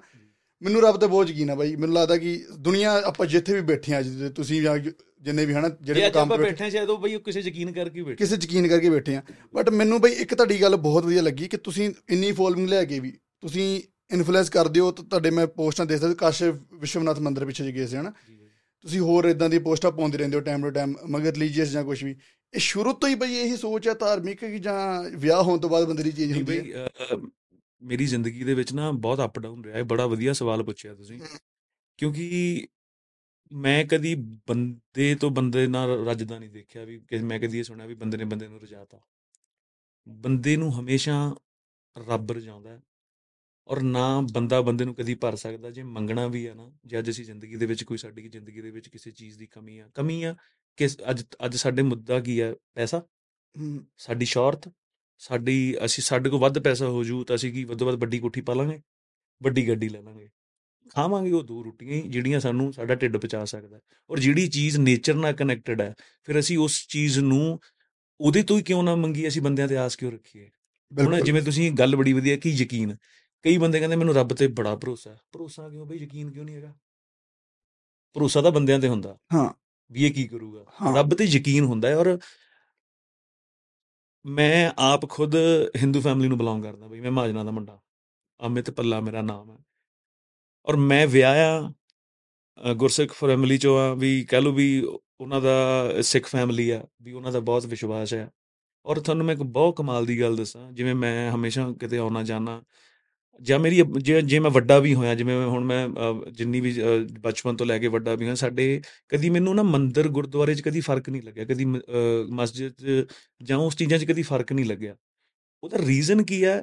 ਕਿਉਂਕਿ ਰੂਪ ਅੱਡ ਅੱਡ ਨੇ ਮਿਲਣਾ ਇੱਕੋ ਹੀ ਆ। ਹੈ ਤਾਂ ਰੱਬ ਦੇ ਘਰ। ਹੈ ਰੱਬ ਦੇ ਘਰ ਨੇ। ਔਰ ਸਾਡੀ ਯਾਰੀ ਦੋਸਤੀ ਜਿਹੜੇ ਅਸੀਂ ਆਪਾਂ ਸਾਰੇ ਕਾਲਜਾਂ ਵਾਲੇ ਆ ਨਾ ਤੇ ਤੁਹਾਨੂੰ ਤੁਸੀਂ ਇਸ ਗੱਲ ਨਾਲ ਰਿਲੇਟ ਕਰੋਗੇ ਵੀ ਅਸੀਂ ਕਦੀ ਯਾਰ ਦੇ ਘਰੇ ਜਾ ਕੇ ਕਦੀ ਪੁੱਛਿਆ ਵੀ ਯਾਰ ਤੂੰ ਤੂੰ ਤੇਰੀ ਜਾਤ ਕੀ ਹੈ ਜਾਂ ਤੇਰਾ ਧਰਮ ਕੌਣ ਕਿਹੜਾ ਹੈ? ਯਾਰ ਰੋਟੀ ਬਣਾ ਲਓ ਮਾਤਾ ਨੂੰ ਐ ਕਹਿੰਦੇ ਰੋਟੀ ਬਣਾ ਲਓ ਤੇ ਆਪਾਂ ਰੋਟੀ ਖਾਵਾਂਗੇ। ਸਾਡਾ ਇਹੀ ਸਵਾਲ ਹੁੰਦਾ। ਬਿਲਕੁਲ ਬਾਈ ਬਿਲਕੁਲ ਯਾਰ ਜੀ ਕਹਿੰਦੇ ਵੀ ਯਾਰ ਮੈਂ ਆ ਰਿਹਾ ਤੇ ਮੈਂ 12 ਵਜੇ ਆਉਂਗਾ ਤੇ ਕੁੰਡਾ ਖੋਲ ਕੇ ਰੱਖੀ ਉਹਨੇ ਵੜਦੇ ਤਾਂ ਨਹੀਂ ਤਾਂ ਨਹੀਂ ਪੁੱਛਿਆ ਵੀ ਤੂੰ ਕੌਣ ਹੈ ਹਾਂ। ਪਰ ਅੱਜ ਸਾਡੀ ਸੋਸਾਇਟੀ ਦੇ ਵਿੱਚ ਸਭ ਤੋਂ ਵੱਡਾ ਮੁੱਦਾ ਕੀ ਹੈ ਧਰਮ। ਹੂੰ। ਸਾਰੀਆਂ ਚੀਜ਼ਾਂ ਤੋਂ ਬਾਣੀ ਦੇ ਵਿੱਚ ਵੀ ਲਿਖਿਆ ਹਰ ਚੀਜ਼ ਦੇ ਵਿੱਚ ਇੱਕ ਚੀਜ਼ ਲਿਖਿਆ ਵੀ ਸਭ ਤੋਂ ਵੱਡਾ ਧਰਮ ਵੀਰੇ ਇਨਸਾਨੀਅਤ ਆ। ਜੇ ਅਸੀਂ ਕਿਸੇ ਦੀ ਭੁੱਖ ਨੂੰ ਰਜਾ ਨਹੀਂ ਸਕਦੇ ਜਾਂ ਕਿਸੇ ਨੂੰ ਡਿੱਗੇ ਨੂੰ ਚੱਕ ਨਹੀਂ ਸਕਦੇ ਅਸੀਂ ਜਿਸ ਮਰਜ਼ੀ ਧਰਮ ਨਾਲ ਕਨੈਕਟਡ ਹੋਈਏ ਸਾਡਾ ਤੁਰ ਦਰਗਾਹੀ ਕੋਈ ਵੀ ਮੁੱਲ ਨਹੀਂ ਪੈਣਾ। ਅੱਜ ਦਾ ਸਮਾਂ ਪਤਾ ਕੀ ਅੱਜ ਅੱਜ ਬਹੁਤ ਪੀਕ ਤੇ ਕਲਯੁਗ ਹੈ ਕਿਉਂਕਿ ਮੈਂ ਜਿਵੇਂ ਕਹਿ ਲਓ ਵੀ ਸ਼ਿਵਜੀ ਮਹਾਰਾਜ ਦਾ ਹੈਗਾ ਭਗਤ ਤੁਸੀਂ ਗਾਣਾ ਵੀ ਕੀਤਾ ਸੀ ਪਿਛਲੇ ਗਾਣਾ ਵੀ ਕੀਤਾ। ਸ਼ਿਵਜੀ ਮਹਾਰਾਜ ਦਾ ਮੈਨੂੰ ਵਿਸ਼ਵਾਸ ਹੈ ਕਿਉਂਕਿ ਮੈਂ ਇਹ ਚੀਜ਼ਾਂ ਆਪਣੇ ਸਰਾਊਂਡਿੰਗ 'ਚ ਦੇਖੀ ਮੈਂ ਹਰ ਧਰਮ ਦੀ ਇੱਜ਼ਤ ਕਰਦਾ। ਹਰ ਧਰਮ ਨਾਲ ਮੈਂ ਜੁੜਿਆ ਹੋਇਆ ਕਿਉਂਕਿ ਮੈਨੂੰ ਜਿੱਥੇ ਵੀ ਮੈਨੂੰ ਕਿਸੇ ਨੇ ਪਿਆਰ ਨਾਲ ਭਾਇਆ, ਮੈਂ ਉੱਥੇ ਬੈ ਜਾ ਕੇ ਬੈਠਾ। ਕਿਉਂਕਿ ਇਹਨਾਂ ਚੀਜ਼ਾਂ ਦਾ ਕੋਈ ਉਹ ਨਹੀਂ ਹੁੰਦਾ ਵੀ ਜੇ ਕੋ- ਕੋਈ ਧਰਮ ਦੱਸੂਗਾ ਵੀ ਤੁਹਾਨੂੰ ਉੱਥੇ ਕਿੰਨਾ ਪਿਆਰ ਮਿਲੂ। ਤੁਹਾਡੀ ਆਸਥਾ ਹਮੇਸ਼ਾ ਇਹ ਆ ਵੀ ਜੇ, ਜੋ ਵੀ ਸਾਹਮਣੇ ਸ਼ੈ ਵਾ ਉਹਨੂੰ ਦੋਨੇ ਹੱਥ ਜੋੜ ਕੇ ਤੁਸੀਂ ਮੱਥਾ ਟੇਕ ਦਿਓ ਵੀ ਤੁਸੀਂ ਪਰਮਾਤਮਾ ਤੁਸੀਂ ਕੋਈ ਵੀ ਹੋ, ਪਰ ਮੈਂ ਤੁਹਾਨੂੰ ਮੱਥਾ ਟੇਕਦਾ ਕਿਉਂਕਿ ਤੁਸੀਂ ਉਹੀ ਹੋ ਜੋ ਮੇਰੇ ਵਿੱਚ ਹੋ। ਕਿਉਂਕਿ ਰੱਬ ਦਾ ਵਿੱਚ ਹੀ ਆ ਵੀਰੇ। ਜੇ ਅਸੀਂ ਕਿਸੇ ਭੁੱਖੇ ਨੂੰ ਭੁੱਖ ਦੀ ਭੁੱਖ ਨਹੀਂ ਨਾ ਦੇਖੀ ਔਰ ਅਸੀਂ ਭੁੱਖੇ ਨੂੰ ਕਹਿੰਦੇ ਆ ਵੀ ਯਾਰ ਚਲੋ ਚੱਲ ਅਸੀਂ ਖੋਈ ਆ ਫਿਰ ਵੀ ਤੁਸੀਂ ਕਿਸ ਧਰਮ ਦੇ ਵਿੱਚ ਵੀ ਹੋਵੋਗੇ ਤੁਸੀਂ ਕਿਵੇਂ ਕਹਿ ਸਕਦੇ ਹੋ ਵੀ ਅਸੀਂ ਬੰਦੇ ਆ। ਬੰਦੇ ਆਪਣੇ ਆਪ ਦੀ ਜੇ ਬੰਦਾ ਕਹਿੰਦਾ ਮਰਦਾਨਗੀ ਉਸੇ ਚੀਜ਼ ਦੇ ਵਿੱਚ ਜੇ ਤੁਹਾਡੇ ਚ ਇਨਸਾਨੀਅਤ ਆ। ਠੀਕ ਹੈ ਭਾਈ ਬਿਲਕੁਲ ਠੀਕ। ਇਨਸਾਨੀਅਤ ਬਈ ਤੁਹਾਡੀ ਮੈਨੂੰ ਗੱਲ ਜ਼ਿਆਦਾ ਵੈਸੇ ਤੁਸੀਂ ਨਵੇਂ ਟੈਲੈਂਟ ਨੂੰ ਨਾ ਮੌਕਾ ਦਿੰਦੇ ਰਹਿੰਦੇ ਹੋ ਜਿੱਦਾਂ ਤੁਹਾਡਾ ਪਿੱਛੇ ਜੇ ਗਾਣਾ ਆਇਆ ਸੀਗਾ ਅਨਐਕਸਪੈਕਟਡ ਜੀ ਬਾਈ ਉਹਦੇ 'ਚ ਤੁਸੀਂ ਪੰਜਾਬ ਦੇ ਤਿੰਨ ਸਟਾਰ ਲਏ ਨੇ ਠੀਕ ਆ? ਉਹ ਮੁੰਡੇ ਵੈਸੇ ਪਤਾ ਨਹੀਂ ਲੋਕੀ ਉਹਨਾਂ ਨੂੰ ਕਿਦਾਂ ਦੇਖਦੇ ਹੋਣਗੇ ਪਰ ਸਾਨੂੰ ਤਾਂ ਲੱਗਦਾ ਯਾਰ ਆਪਣਾ ਕੰਮ ਵਧੀਆ ਚਲਾ ਰਹੇ ਨੇ ਜਿੱਦਾਂ ਵੀ ਹਨਾ? ਜੀ ਬਾਈ। ਤੇ ਭਾਈ ਉਹ ਕਿਦਾਂ ਬਣਿਆ ਸਬਬ ਕਿ ਯਾਰ ਰੀਲ ਤੋਂ ਦੇਖ ਕੇ ਯਾਰ ਇਹਨਾਂ ਨੂੰ ਆਪਾਂ ਆਪਣੇ ਗਾਣੇ 'ਚ ਲੈਨੇ ਆ ਗੋਬਿੰਦੇ ਸਰਦਾਰ ਦੀ ਗੱਲ ਕਰ ਰਿਹਾ ਮੈਂ? ਹਾਂਜੀ ਹਾਂਜੀ ਤਿੰਨ ਚਾਰ ਨਾਮ ਨੇ। ਮੈਂ ਤੁਹਾਨੂੰ ਦੱਸਦਾ ਉਹ ਉਹ ਉਹਨਾਂ ਨਾਲ ਮੇਰਾ ਕੋਈ ਉਹ ਨਹੀਂ ਆ ਵੀ ਮੈਂ ਕਦੀ ਉਹਨਾਂ ਨੂੰ ਪੁਰਾਣਾ ਜਾਣਦਾ। ਹਾਂ। ਉਹਨਾਂ ਦੀ ਤੁਸੀਂ ਇੱਕ ਇਨੋਸੈਂਸ ਇਹ ਦੇਖੀ ਵੀ ਉਹ ਬੰਦੇ ਕਹਿੰਦੇ ਵੀ ਸਾਡੇ ਸਾਡੇ ਕੋਲੇ ਪੈਸੇ ਨਹੀਂ ਸੀ ਜੁੜਦੇ। ਬਿਲਕੁਲ। ਲੋੜ ਕਾਰਡ ਦੀ ਮਾਂ ਵਾ ਵੀਰੇ। ਅੱਜ ਜੇ ਗੋਬਿੰਦ ਗੋਬਿੰਦੇ ਉਹਨਾਂ ਦਾ ਜੇ ਮੈਂ ਗੱਲ ਕਰਦਾ ਮੈਨ- ਮੈਂ ਤਾਂ ਇਹ ਕਹਿੰਦਾ ਵੀ ਮੈਂ ਜ਼ਿੰਦਗੀ ਦੇ ਵਿੱਚ ਕੁਝ ਇਹੋ ਜਿਹਾ ਕਮਾ ਲਿਆ ਜੇ ਮੈਂ ਹੱਥ ਅੱਗੇ ਕਰਤਾ ਹੂੰ। ਤੇ ਉਹਦੇ ਵਿੱਚ ਜੇ ਉਹ ਅੱਗੇ ਹੋ ਕੇ ਕਾਮਯਾਬ ਹੋ ਗਿਆ ਤੇ ਉਹਦੇ ਵਿੱਚ ਮੈਨੂੰ ਪ੍ਰਾਊਡ ਨਹੀਂ ਹੋਊਗਾ। ਬਿਲਕੁਲ ਭਾਈ ਹੁਣ ਹੁੰਦਾ ਹੀ ਆ ਨਾ ਕਿਉਂਕਿ ਆਪਾਂ ਇਨਸਾਨ ਆ ਸਾਰੇ ਔਰ ਉਹਨਾਂ ਨੂੰ ਸਾਰਿਆਂ ਨੂੰ ਲੈ ਕੇ ਆਉਣ ਵਾਲਾ ਸਾਡਾ ਜਿਹੜਾ ਮੇਨ ਬੰਦਾ ਹੈ ਉਹ ਆ ਮਾਹੀ ਸੰਧੂ। ਠੀਕ ਹੈ। ਬੀ ਟੂਗੇਦਰ ਵਾਲਾ। ਠੀਕ ਹੈ। ਕਿਉਂਕਿ ਉਹ ਬੰਦਾ ਹਮੇਸ਼ਾ ਨਵੇਂ ਟੈਲੈਂਟ ਲੱਭਦਾ ਹਮੇਸ਼ਾ ਨਵੇਂ ਟੈਲੈਂਟ ਲੱਭਦਾ ਉਹ। ਉਹਨੇ ਕੋਈ ਨਾ ਕੋਈ ਪੰਗੇ ਲਈ ਰਹਿਣੇ ਕਿਉਂਕਿ ਉਹ ਬਹੁਤ ਕ੍ਰੀਏਟਿਵ ਆ। ਉਹਨੇ ਕਹੀ ਵੀਰੇ ਆਪਾਂ ਇਦਾਂ ਕਰਕੇ ਮੈਂ ਇੱਕ ਆ ਚੀਜ਼ ਕੀਤੀ ਤਾਂ ਜੀ ਦੇਖਿਓ ਕੈਸਾ ਜਗਾਡਾ ਫਿੱਟ ਹੁੰਦਾ ਐ ਕਰਦਾ। ਮੈਂ ਕਿਹਾ ਤੇਰਾ ਜੋ ਦਿਲ ਕਰਦਾ ਕਹਿੰਦਾ ਆਪਾਂ ਮੈਂ ਕਿਹਾ ਵੀਰੇ ਡਨ। ਔਰ ਉਹਨਾਂ ਨੂੰ ਤੁਸੀਂ ਇੱਕ ਚੀਜ਼ ਹੋਰ ਦੇਖੀ ਹੋਣੀ ਗੋਬਿੰਦੇ ਉਹਨਾਂ ਵਾਲੀ ਵੀ ਉਹ ਬੰਦੇ ਸਿਰਫ ਆਪਣਾ ਕੰਮ ਕਰਦੇ ਨੇ। ਬਿਲਕੁਲ ਭਾਈ ਉਹ ਐਸੀ ਐਡ ਮਾਂ ਦੇ ਸ਼ੇਰ ਬਣਾਉਂਦੇ ਨੇ। ਸ਼ੁਰੂ ਕਦੋਂ ਕਰਦੇ ਨੇ? ਪਰ ਉਹ ਇੰਟਰਸਟ ਬਣਾਉਂਦੇ ਕਿ ਨਹੀਂ ਬਣਾਉਂਦੇ? ਬਾਈ ਉਹ ਤਾਂ ਜਿੱਦਾਂ ਹਿੰਦੀ ਫਿਲਮਾਂ ਜਿੱਦਾਂ ਉਹ ਨਹੀਂ ਹੁੰਦਾ ਕਿ ਪੂਰਾ ਸਟੋਰੀ ਕੀ ਪਤਾ ਨਹੀਂ ਕੀ ਹੋ ਜਾਣਾ ਯਾਰ ਹੁਣ ਕੀ ਹੋਊਗਾ ਅਗਲੇ? ਅਗਲੇ ਉਹ ਜਿੱਦਾਂ ਕਿਸੇ ਕੋਈ ਦੀ ਵੀਡੀਓ ਸੀਗੀ ਕਹਿੰਦਾ ਯਾਰ ਸ਼ੇਰਾ ਆ ਰਿਹਾ। ਮਾਰੂ ਹਨਾ? ਤੇ ਉਹ ਕਹਿੰਦਾ ਬੋਡੀਗਾਰਡ ਕਿੱਥੇ ਮੇਰਾ? ਉਹ ਬੋਡੀਗਾਰਡ ਹੁੰਦਾ ਹਨਾ? ਬੋਡੀਗਾਰਡ ਕਹਿੰਦਾ ਯਾਰ ਤੂੰ ਕਿੱਥੇ ਬਿਜ਼ੀ ਰਹਿਣਾ ਯਾਰ ਭਾਜੀ ਕੀ ਕਰਾਂ? ਮੇਰੀ ਭੈਣ ਦੀ ਫਾਈਲ ਨਹੀਂ ਲੱਗਦੀ ਬਈ। ਯਾਰ ਬਈ ਉਹਨਾਂ ਕੋਲੇ ਬਹੁਤ ਕੰਮ ਹੈ। ਹਾਂ ਨਹੀਂ ਉਹ ਨਹੀਂ ਉਹ ਮੈਂ ਪਿੱਛੇ ਜੇ ਕਿਸੇ ਦਾ ਪੋਡਕਾਸਟ ਵੀ ਦੇਖਿਆ ਸੀ ਕਹਿੰਦੇ ਕਿ ਆਪਾਂ 2 ਮਹੀਨੇ ਲਈ ਬਈ ਬੁੱਕ ਆ ਆਲਰੇਡੀ ਤੇ ਇੱਕ ਆਪਾਂ ਇੱਕ ਐਡਵਰਟਾਈਜ਼ਮੈਂਟ ਦਾ 50000 ਲੈ ਰਹੇ ਹਾਂ ਬਈ ਕੀ ਮਾੜਾ ਉਹਦੇ ਚ? ਤੇ ਬੁੱਧੀਜੀਵੀ ਮੈਨੂੰ ਕਈ ਇਹੋ ਜਿਹੇ ਮੈਸੇਜ ਕਰਕੇ ਕਹਿੰਦੇ ਤੈਨੂੰ ਲੋੜ ਕੀ ਪੈ ਗਈ ਉਹਨਾਂ ਦੀ? ਹਾਂ। ਯਾਰ ਲੋੜ ਕਿਹਨੂੰ ਨਹੀਂ ਹੈਗੀ? ਅੱਜ ਉਹਨੂੰ ਲੋੜ ਸੀ ਯਾਰ ਜੇ ਅੱਜ ਮੈਂ ਉਹਦੇ ਕਿਥੇ ਕੰਮ ਆ ਗਿਆ ਇਹਦਾ ਮਤਲਬ ਇਹ ਥੋੜੀ ਨਾ ਯਾਰ ਵੀ ਜੇ ਮੈਂ ਉਹਨੂੰ ਵਿੱਚ ਲੈ ਲਿਆ ਤੇ ਉਹਦੇ ਚ ਮੇਰਾ ਇੰਟਰਸਟ ਹੈ। ਉੱਤੋਂ ਭਾਜੀ ਉਹ ਬੰਦੇ ਨਾ ਮੈਂ ਇਹਨਾਂ ਨੂੰ ਜੱਜ ਕੀਤਾ ਕਿਉਂਕਿ ਆਪਾਂ ਵੀ ਵੀਡੀਓਜ਼ ਬਣਾਉਣੇ ਹਨਾ ਭੋਲੇ ਨੇ ਭਰਾਵਾ। ਭੋਲੇ ਵੀ ਨੇ ਇੱਕ ਉਹਨਾਂ ਨੂੰ ਖੁਦ ਪਤਾ ਹੈ ਕਿ ਸਾਡੀ ਵੀਡੀਓ ਤੇ ਲੋਕੀ ਮਜ਼ਾਕ ਕਰ ਰਹੇ ਨੇ ਥੱਲੇ ਠੀਕ ਆ? ਉਹ ਚਾਹੁੰਦੇ ਨੇ ਕਿ ਯਾਰ ਆਪਾਂ ਆਪਣਾ ਕੰਮ ਕਰੀਏ ਜੇ ਸਾਨੂੰ ਕੋਈ ਮਜ਼ਾਕ ਕਰ ਰਿਹਾ ਹੈ ਤਾਂ ਉਹ ਚੱਲਣ ਦੀ ਹੈ ਉਹਨਾਂ ਦਾ ਕੰਮ ਹਨਾ? ਕਿਉਂਕਿ ਉਹਨਾਂ ਦਾ ਕੰਮ ਹੈ ਉਹ ਆਪਣਾ ਕੰਮ ਕਰ ਰਹੇ ਨੇ। ਬਿਲਕੁਲ। ਹਨਾ? ਤੇ ਉਹ ਆਪਣਾ ਜਿਹੜੀ ਵੀ ਗੱਲ ਕਰਦੇ ਨੇ, ਮੈਨੂੰ ਲੱਗਦਾ ਕਰੀ ਜਾਣ। ਤੇ ਵੈਸੇ ਮੈਂ ਭਾਈ ਪੁੱਛਣਾ ਸੀ, ਜਿੱਦਾਂ ਹੁਣ ਆਪਾਂ ਦਾ ਸਾਰਾ ਦਿਨ ਫੋਨ ਚਲਾਈਦਾ ਸੋਸ਼ਲ ਮੀਡੀਆ ਆਪਣਾ ਕੰਮ ਆ, ਕਦੇ ਰੀਲਾਂ ਆ ਗਈਆਂ ਕੁਛ, ਤੇ ਸਾਨੂੰ ਤਾਂ ਕਦੇ ਖੇਦੀ ਰੀਲ ਆ ਗਈ, ਕਦੇ ਰੀਲ ਤੇ ਜਿੱਦਾਂ ਹੁਣ ਤੁਸੀਂ ਸਿੰਗਰ ਹੋ ਹਨਾ? ਤੁਹਾਨੂੰ ਵੀ ਸੇਮ ਰੀਲਾਂ ਆਉਂਦੀਆਂ ਕੋਈ ਤੁਸੀਂ ਵੀ ਟ੍ਰੈਂਡ ਨੂੰ ਫੋਲੋ ਕਰਦੇ ਹੋ ਜਿੱਦਾਂ ਤੁਹਾਡਾ ਇੱਕ ਪਿੱਛੇ ਜੇ ਫਿਲਮ ਦਾ ਇੱਕ ਡਾਇਲੋਗ ਸੀਗਾ ਕੀ ਕਹਿੰਦੀ ਫਿਰ ਭਰਜਾਈ? ਹਾਂ। ਉਹਦੇ ਅੱਗੇ ਪਤਾ ਨਹੀਂ ਕੀ ਕੀ ਮੀਮ ਜੇ ਲਾ ਗਏ ਜੋ ਜੋ ਧੱਕੇ ਚੜਿਆ ਉਹਨੇ ਉਹ ਲਾਤਾ। ਹਨਾ? ਉਹਨੇ ਉਹ ਲਾਇਆ ਮਤਲਬ ਕਿ ਤੁਸੀਂ ਵੀ ਇਹ ਚੀਜ਼ ਨੂੰ ਕਦੇ ਸਿੰਗਰ ਵੀ ਇਹ ਚੀਜ਼ ਨੂੰ ਟ੍ਰੈਂਡ ਨੂੰ ਫੋਲੋ ਕਰਦੇ ਨੇ ਕਿ ਯਾਰ ਆਹ ਟ੍ਰੈਂਡ ਚੱਲ ਰਿਹਾ ਹੁਣ ਇਹਦੇ ਮਤਲਬ ਕਿ ਜਦੋਂ ਹੁਣ ਕਿਸੇ ਨੇ ਤੁਹਾਡਾ ਪੁਰਾਣਾ ਗਾਣਾ ਯੂਜ਼ ਕਰ ਲਿਆ ਤਾਂ ਹੁੰਦਾ ਯਾਰ ਮੇਰਾ ਗਾਣਾ ਫਿਰ ਟ੍ਰੈਂਡਿੰਗ 'ਚ ਆ ਰਿਹਾ ਹੈ ਫਿਰ ਰੀਲਾਂ 'ਚ ਹਨਾ? ਇਹ ਵੀਰੇ ਅਹ, ਗੱਲ ਤੁਹਾਡੀ ਬੜੀ ਵਧੀਆ ਵਾ ਕਿਉਂਕਿ ਨਾ ਜਦੋਂ ਜਿਸ ਜਿਹੜਾ ਵੀ ਆਰਟਿਸਟ ਚਾਹੇ ਮੈਂ ਵਾਂ ਚਾਹੇ ਕੋਈ ਵੀ ਆ ਚਾਹੇ ਤੁਸੀਂ ਪੋਡਕਾਸਟ ਕਰਦੇ ਹੋ ਹਾਂ ਜੋ ਅਸੀਂ ਕੰਮ ਕਰਦੇ ਨੇ ਨਾ ਕਈ ਵਾਰ ਸਾਨੂੰ ਕੰਮ ਉਸ ਇਹ ਜਿਹੜੀ ਐਂਟਰਟੇਨਮੈਂਟ ਲਾਈਨ ਆ ਇਹਦਾ ਇਹ ਉਹ ਅਨਪ੍ਰੈਡਿਕਟੇਬਲ ਚੀਜ਼ ਆ ਸਪੈਸ਼ਲੀ 뮤직 ਬਿਲਕੁਲ ਵੀ ਇਹਦਾ ਪਤਾ ਹੀ ਨਹੀਂ ਜਦੋਂ ਕਿਸੇ ਬੰਦੇ ਨਾਲ ਕੋਈ ਹਾਲਾਤ ਜੁੜਿਆ ਉਹਨੇ ਉਹ ਗਾਣਾ ਲਾ ਦੇਣਾ ਉਹ ਅੱਜ ਅੱਜ ਕੱਲ ਅੱਜ 뮤직 ਨਹੀਂ ਅੱਜ ਹਾਲਾਤ ਮੈਟਰ ਕਰਦੇ ਨੇ ਜੇ ਉਹ ਵੀ ਗਾਣਾ ਕਿਸੇ ਦੇ ਤੇ ਲੱਗਦਾ ਜੇ ਅੱਜ ਰੀਲਾਂ ਤੇ ਕੋਈ ਗਾਣਾ ਚੱਲ ਰਿਹਾ ਅੱਜ ਮੈਂ ਕੋਈ ਮੋਟੀਵੇਸ਼ਨਲ ਗਾਣਾ ਕਰਦਾ ਕੀ ਪਤਾ ਤੁਹਾਡੀ ਸਟੋਰੀ ਹੋਵੇ। ਤੁਹਾਨੂੰ ਜੱਜਦਾ ਵਾਲਾ ਹੋਵੇ। ਉਸ ਗਾਣੇ ਥਰੂ ਕਿਸੇ ਕਿਸੇ ਨੂੰ ਕਹਾਉਣਾ ਚਾਹੁੰਦਾ ਵੀ ਆ ਦੇਖ ਲੈ ਵੀ ਜ਼ਿੰਦਗੀ ਦੇ ਵਿੱਚ ਕੰਮ ਕੀ ਕਿਹੜਾ ਔਖਾ ਹੈ? ਕਿਹੜਾ ਸੌਖਾ ਹੈ? ਵੀ ਦੋਨੇ ਚੀਜ਼ਾਂ ਹੀ ਨੇ। ਜਿ- ਜਿਹਨੇ ਤਾਂ ਕਰਤਾ ਉਹਦੇ ਲਈ ਸੌਖਾ ਹੈ। ਜਿਹਨੇ ਨਹੀਂ ਕੀਤਾ ਜਿਹਨੇ ਗੱਲਾਂ ਕੀਤੀਆਂ ਉਹਦੇ ਲਈ ਔਖਾ ਹੈ। ਤੇ ਨਾਲੇ ਅੱਜ ਕੱਲ ਤਾਂ ਮੈਂ ਉਹੀ ਗੱਲ ਕਹਿੰਦਾ ਸੀ ਕਿ ਪਤਾ ਨਹੀਂ ਲੱਗਦਾ ਕਿਹੜਾ ਗਾਣਾ ਕਦੋਂ ਟ੍ਰੈਂਡਿੰਗ 'ਚ ਆ ਜਾਣਾ ਹਨਾ ਦੁਬਾਰਾ? ਜਦੋਂ ਰੀਲ ਚੱਲ ਗਈ। ਰਹੀ ਗੱਲ ਜਿਹੜੀ ਉਹ ਰੀਲਾਂ ਵਾਲੀ ਦੇਖੋ ਮੈਂ ਵੀ ਸਿੰਗਰ ਆ ਔਰ ਰਿਹਾ ਇਸੇ ਸੋਸਾਇਟੀ ਜਾਂ ਇਸੇ ਸੋਸਾਇਟੀ 'ਚ ਰਹਿਣਾ ਔਰ ਇਨ੍ਹਾਂ ਚੀਜ਼ਾਂ ਦੇ ਵਿੱਚ ਰਹਿ ਕੇ ਹੀ ਆਪਣੇ ਆਪ ਨੂੰ ਦੇਖਦਾ ਵੀ ਵੀ ਕੀ ਹੋ ਰਿਹਾ ਲਾਈਫ ਦੇ ਵਿੱਚ ਔਰ ਗਾਣੇ ਔਰ ਇਹ ਚੀਜ਼ ਸਾਰੀਆਂ ਚੀਜ਼ਾਂ ਕਿਉਂਕਿ ਹੁਣ ਤਾਂ ਵੈਸੇ ਵੀ ਸੋਸ਼ਲ ਮੀਡੀਆ ਦਾ ਐਡਾਂ ਉਡਾਂ ਵਾਲਾ ਸਿਸਟਮ ਐਡਾ ਕੁ ਵੱਧ ਚੁੱਕਾ ਹੈ ਵੀ ਮੈਨੂੰ ਛੱਡੋ ਭਾਵੇਂ ਉਹ ਨਰਿੰਦਰ ਮੋਦੀ ਕੋਲੇ ਵੀ ਜਾਂਦੀ ਹੋਵੇ ਉਹ ਰੀਲ ਤਾਂ। ਇਹ ਇਹ ਦੇਖਦੇ ਹੁਣ। ਆ ਪਿੱਛੇ ਜੇ ਮੁੰਡਾ ਸੀਗਾ ਕੋਈ ਉਹ 75 ਹਾਰਟ ਚੈਲੰਜ ਸ਼ਾਇਦ ਤੁਸੀਂ ਦੇਖਿਆ ਹੋਇਆ ਨਾ? ਜੀ ਜੀ ਜੀ ਜੀ ਉਹ ਬੰਦਾ ਪਹੁੰਚਿਆ ਹੀ ਆ। ਮੋਦੀ ਮਿਲਣ ਆਇਆ ਉਹਨੂੰ ਸਪੈਸ਼ਲ ਤੇ ਬਈ ਉਹ ਉਹਦੇ ਵਿੱਚ ਉਹ 75 ਦਿਨਾਂ ਦੀ ਉਹਦੀ ਤਪੱਸਿਆ ਹੀ ਸੀ। ਹਾਂ। ਪਤਾ ਉਹਦੀ ਉਸ ਚੀਜ਼ ਦੇ ਵਿੱਚ ਸੀਗੀ ਉਹਨੇ ਉਹਨੇ ਹਰਿਆਣੇ ਦਾ ਨਾਮ ਕਿੱਡਾ ਕਿੱਥੇ ਤੱਕ ਲੈ ਗਈ। ਬਿਲਕੁਲ ਬਾਈ ਬਿਲਕੁਲ ਬਿਲਕੁਲ। ਉਹਦੇ ਚ ਚੱਕਰ ਕੀ ਸੋਸ਼ਲ ਮੀਡੀਆ ਦਾ ਇੱਕ ਸਭ ਤੋਂ ਵੱਡਾ ਬੈਨੀਫਿਟ ਵੀ ਹੈ ਔਰ ਇਹਦਾ ਬਹੁਤ ਵੱਡਾ ਨੁਕਸਾਨ ਵੀ। ਉਹਦੇ ਬਾਰੇ ਆਪਾਂ ਗੱਲ ਕਰਾਂਗੇ ਨੁਕਸਾਨ ਬਾਰੇ ਵੀ ਆਪਾਂ ਗੱਲ ਕਰਾਂਗੇ। ਕਿਉਂਕਿ ਉਹ ਬੰਦੇ ਦੀ ਮਿਹਨਤ ਸੀ। ਉਹਨੇ ਜੋ ਉਹ ਜੋ ਦਿਨ ਚ ਕਰਦਾ ਸੀ ਉਹਨੇ ਉਹ ਚੱਕਿਆ। ਉਹਨੇ ਗੋਰੇ ਵਾਲੀ ਗੋਰੇ ਵਾਲਾ ਚੈਲੰਜ ਅਸੈਪਟ। ਕੀਤਾ। ਉਹ ਉਹਦੇ ਚ ਫਿੱਟ ਵੀ ਹੋ ਗਿਆ। ਉਹਦੇ ਚ ਉਸ ਚੀਜ਼ ਔਰ ਸਭ ਤੋਂ ਵੱਡੀ ਗੱਲ ਉਹ ਸਾਰੀਆਂ ਚੀਜ਼ਾਂ ਨੂੰ ਇਹ ਦੱਸ ਰਿਹਾ ਵੀ ਯਾਰ ਵੀ ਮੈਂ ਰੋਜ਼ ਆਪਣੀ ਫੋਲੋ ਜ਼ਿੰਦਗੀ ਦੇ ਵਿੱਚ ਇੱਕ ਚੀਜ਼ ਇੱਕ ਰੱਬ ਨੂੰ ਆਪਣਾ 10 ਮਿੰਟ ਦਾ ਟਾਈਮ ਦਿੰਦਾ ਵੀ ਜਿਹਦੇ ਵਿੱਚ ਮੈਂ ਚੀਜ਼ ਕਰਨੀ ਹੈ। ਭਾਵੇਂ ਉਹ ਚ ਤੁਸੀਂ ਬਾਣੀ ਪੜ੍ਹ ਲਓ ਭਾਵੇਂ ਸ਼ਿਵ ਪੁਰਾਣ ਪੜ੍ਹ ਲਓ ਭਾਵੇਂ ਕੋਈ ਵੀ ਚੀਜ਼ ਪੜ੍ਹ ਲਓ ਭਾਵੇਂ ਕਲਮਾ ਪੜ੍ਹ ਲਓ ਕੁਝ ਪੜ੍ਹ ਲਓ। ਪਰ ਜ- ਜੇ ਤੁਸੀਂ ਆਪਣੀ ਜ਼ਿੰਦਗੀ 'ਚ 10 ਮਿੰਟ ਉਸ ਪਰਮਾਤਮਾ ਨਾਲ ਗੱਲ ਕਰਦੇ ਹੋ ਤਾਂ ਮੈਨੂੰ ਐ ਲੱਗਦਾ ਹੈ ਵੀ ਜ਼ਿੰਦਗੀ 'ਚ ਤੁਹਾਨੂੰ ਕਦੀ ਕਿਸੇ ਬੰਦੇ ਵੱਲ ਝਾਕਣ ਦੀ ਲੋੜ ਨਹੀਂ ਪੈਂਦੀ ਔਰ ਬੜੀਆਂ ਪੀੜਾਂ ਆਉਂਦੀਆਂ ਨੇ, ਬਹੁਤ ਹਾਰਡ ਟਾਈਮ ਆਉਂਦੇ ਨੇ, ਉਹ ਪਤਾ ਨਹੀਂ ਲੱਗਦੇ। ਉਹਦੀ ਖੁਦ ਐਗਜ਼ਾਮਪਲ ਮੈਂ ਖੁਦ ਆਪ ਬੈਠਾ ਕਿਉਂਕਿ ਜੇ ਆਪਾਂ ਉਹਨੂੰ ਰੱਬ ਨੂੰ ਯਾਰ ਬਣਾਉਂਦੇ ਆ ਨਾ, ਤਾਂ ਫਿਰ ਉਹ ਤੁਹਾਡੇ ਨਾਲ ਉਹ ਉਹ ਕਰਦਾ ਹੀ ਯਾਰ ਵਾਲੀ। ਜੇ ਆਪਾਂ ਕਹਿੰਦੇ ਵੀ ਕੋਈ ਨਹੀਂ ਜਾ ਵੜਾਂਗੇ, ਜਾ ਆਵਾਂਗੇ ਜਾਂ ਆਪਾਂ ਨੂੰ ਘਰੇ ਮਾਤਾ ਕਹਿੰਦੇ ਵੀ ਗ- ਗੁਰਦੁਆਰੇ ਜਾਇਆ ਕਰ ਅੱਜ ਅੱਜ ਸੰਗਰਾਂਦ ਹੈ ਜਾਂ ਕੁਛ ਹੈ ਕਿਉਂਕਿ ਸਾਡੇ ਘਰਾਂ 'ਚ ਇਹ ਸਾਡੀ ਸੱਭਿਅਤਾ ਹੈਗੀ ਆ ਕਿਤੇ ਨਾ ਕਿਤੇ ਅਸੀਂ ਪੂਰਨਮਾਸ਼ੀ ਜਾਂ ਸੰਗਰਾਂਦ ਨੂੰ ਅਸੀਂ ਮੱਥਾ ਟੇਕਣ ਜਾਂਦੇ ਆ ਕਿਉਂਕਿ ਸਾਡੇ ਬਜ਼ੁਰਗ ਜਾਂਦੇ ਨੇ। ਬਿਲਕੁਲ। ਪਰ ਅਸੀਂ ਜਿਹੜੀ ਬਨੀਰੀਆਂ ਅਸੀਂ ਕਈ ਵਾਰ ਮਾਡਰਨ ਜਾਵਾਂਗੇ ਅਸੀਂ ਕਹਿੰਦੇ ਵੀ ਚਲੋ ਕੋਈ ਨਹੀਂ ਜਾਵਾਂਗੇ ਵੀ ਮਾਤਾ ਕੋਈ ਗੱਲ ਨਹੀਂ ਉਹ। ਮੈਂ ਭੁੱਲ ਗਿਆ ਸ਼ਾਮ ਨੂੰ ਆਥਣੇ ਨੂੰ ਪੈਗ ਵਾਲਾ ਟਾਈਮ ਹੋ ਜਾਂਦਾ ਕਹਿੰਦਾ ਮੈਂ ਗਿਆ ਨਹੀਂ ਕੀ ਹੈ? ਇਹ ਇਹ ਚੀਜ਼ ਇਹ ਮੈਂ ਕਹਿ ਤਾਂ ਕਹਿਣਾ ਚਾਹੁੰਦਾ ਵੀ ਹਮੇਸ਼ਾ ਜ਼ਿੰਦਗੀ ਦੇ ਵਿੱਚ ਇਹ ਨਹੀਂ ਹੋ ਇਹ ਨਹੀਂ ਹੋਣਾ ਚਾਹੀਦਾ ਵੀ ਜਦੋਂ ਤੁਹਾਡੇ ਤੇ ਪੀੜ ਪਵੇ ਤੁਸੀਂ ਉਦੋਂ ਹੀ ਰੱਬ ਨੂੰ ਤੇ ਆਉਣਾ ਇੱਕ ਜ਼ਿੰਦਗੀ ਦੇ ਵਿੱਚ ਇੱਕ ਨਿਯਮ ਬਣਾਓ। ਕਿਉਂਕਿ ਅੱਜ ਦਾ ਟਾਈਮ ਬਹੁਤ ਹਾਰਡ ਹੈ ਕਿਉਂਕਿ ਕੁਛ ਨਹੀਂ ਪਤਾ ਕਿਹਦੇ ਲਈ ਕੀ ਚੱਲਣਾ। ਔਰ ਇਹ ਜਦੋਂ ਦਾ ਕੋਵਿਡ ਆ ਕੇ ਗਿਆ ਤੁਸੀਂ ਬਲੀਵ ਕਰਿਓ ਬੰਦੇ ਦਾ ਥਾਂ ਨਹੀਂ ਪਤਾ ਲੱਗਦਾ। ਅੱਜ ਤੁਹਾਡੇ ਨਾਲ ਬੈਠਾ ਕੱਲ ਨੂੰ ਉਹ ਯਾਦ ਹੀ ਬਣਦੇ ਯਾਰ ਮੇਰੀ ਲਾਸਟ ਮੀਟਿੰਗ ਸੀ ਉਹਦੇ ਨਾਲ।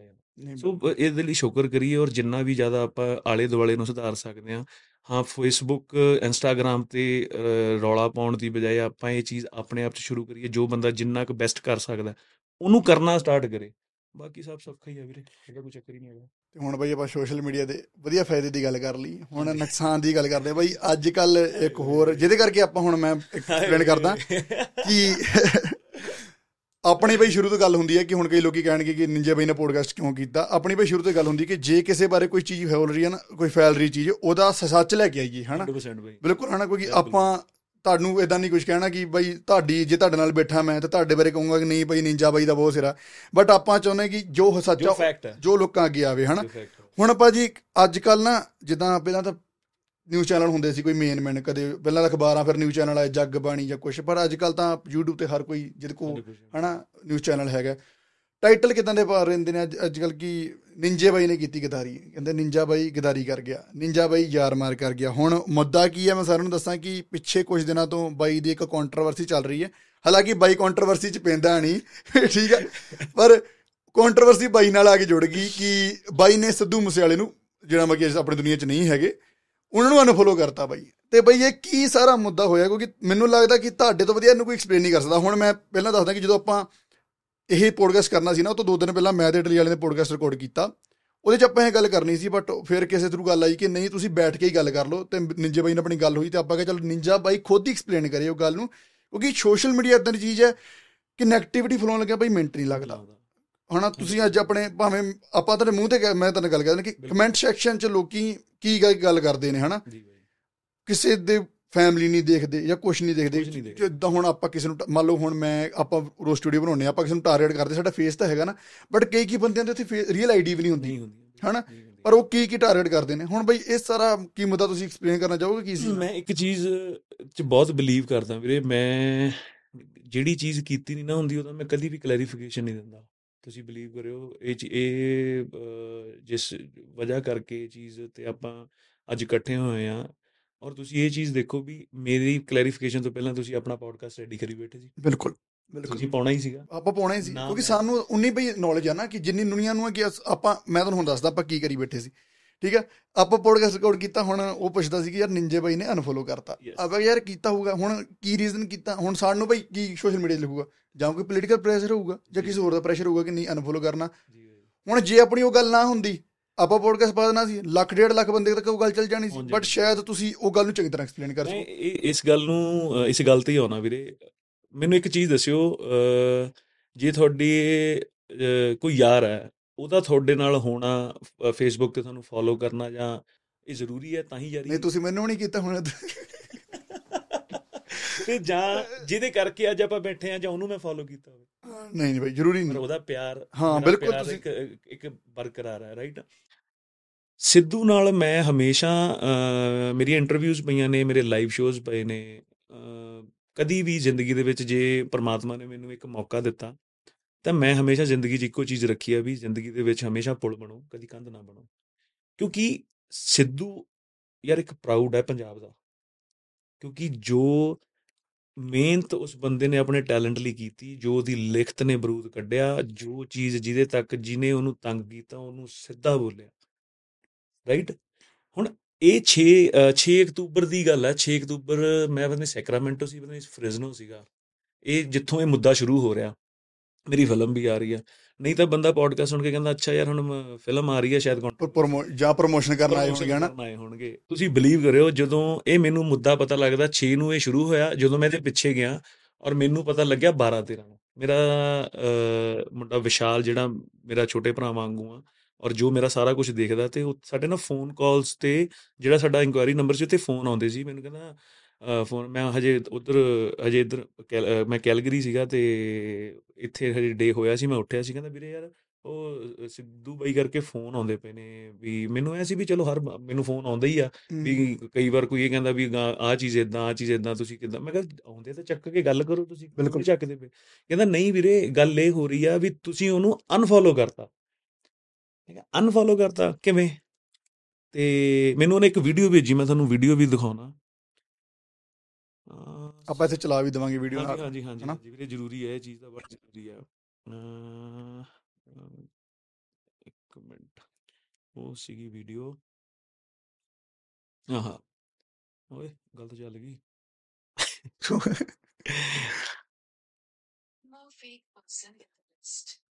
ਇੱਕ ਬੰਦਾ ਮੇਰੀ ਵੀਡੀਓ ਬਣਾਉਂਦਾ। ਹਾਂ। ਮੇਰੇ ਫੋਲੋ ਫੋਲੋਅਰ ਤੇ ਜਾਂਦਾ। ਉਹ ਤੇ ਸਿੱਧੂ ਮੂਸੇ ਵਾਲਾ ਭਰਦਾ।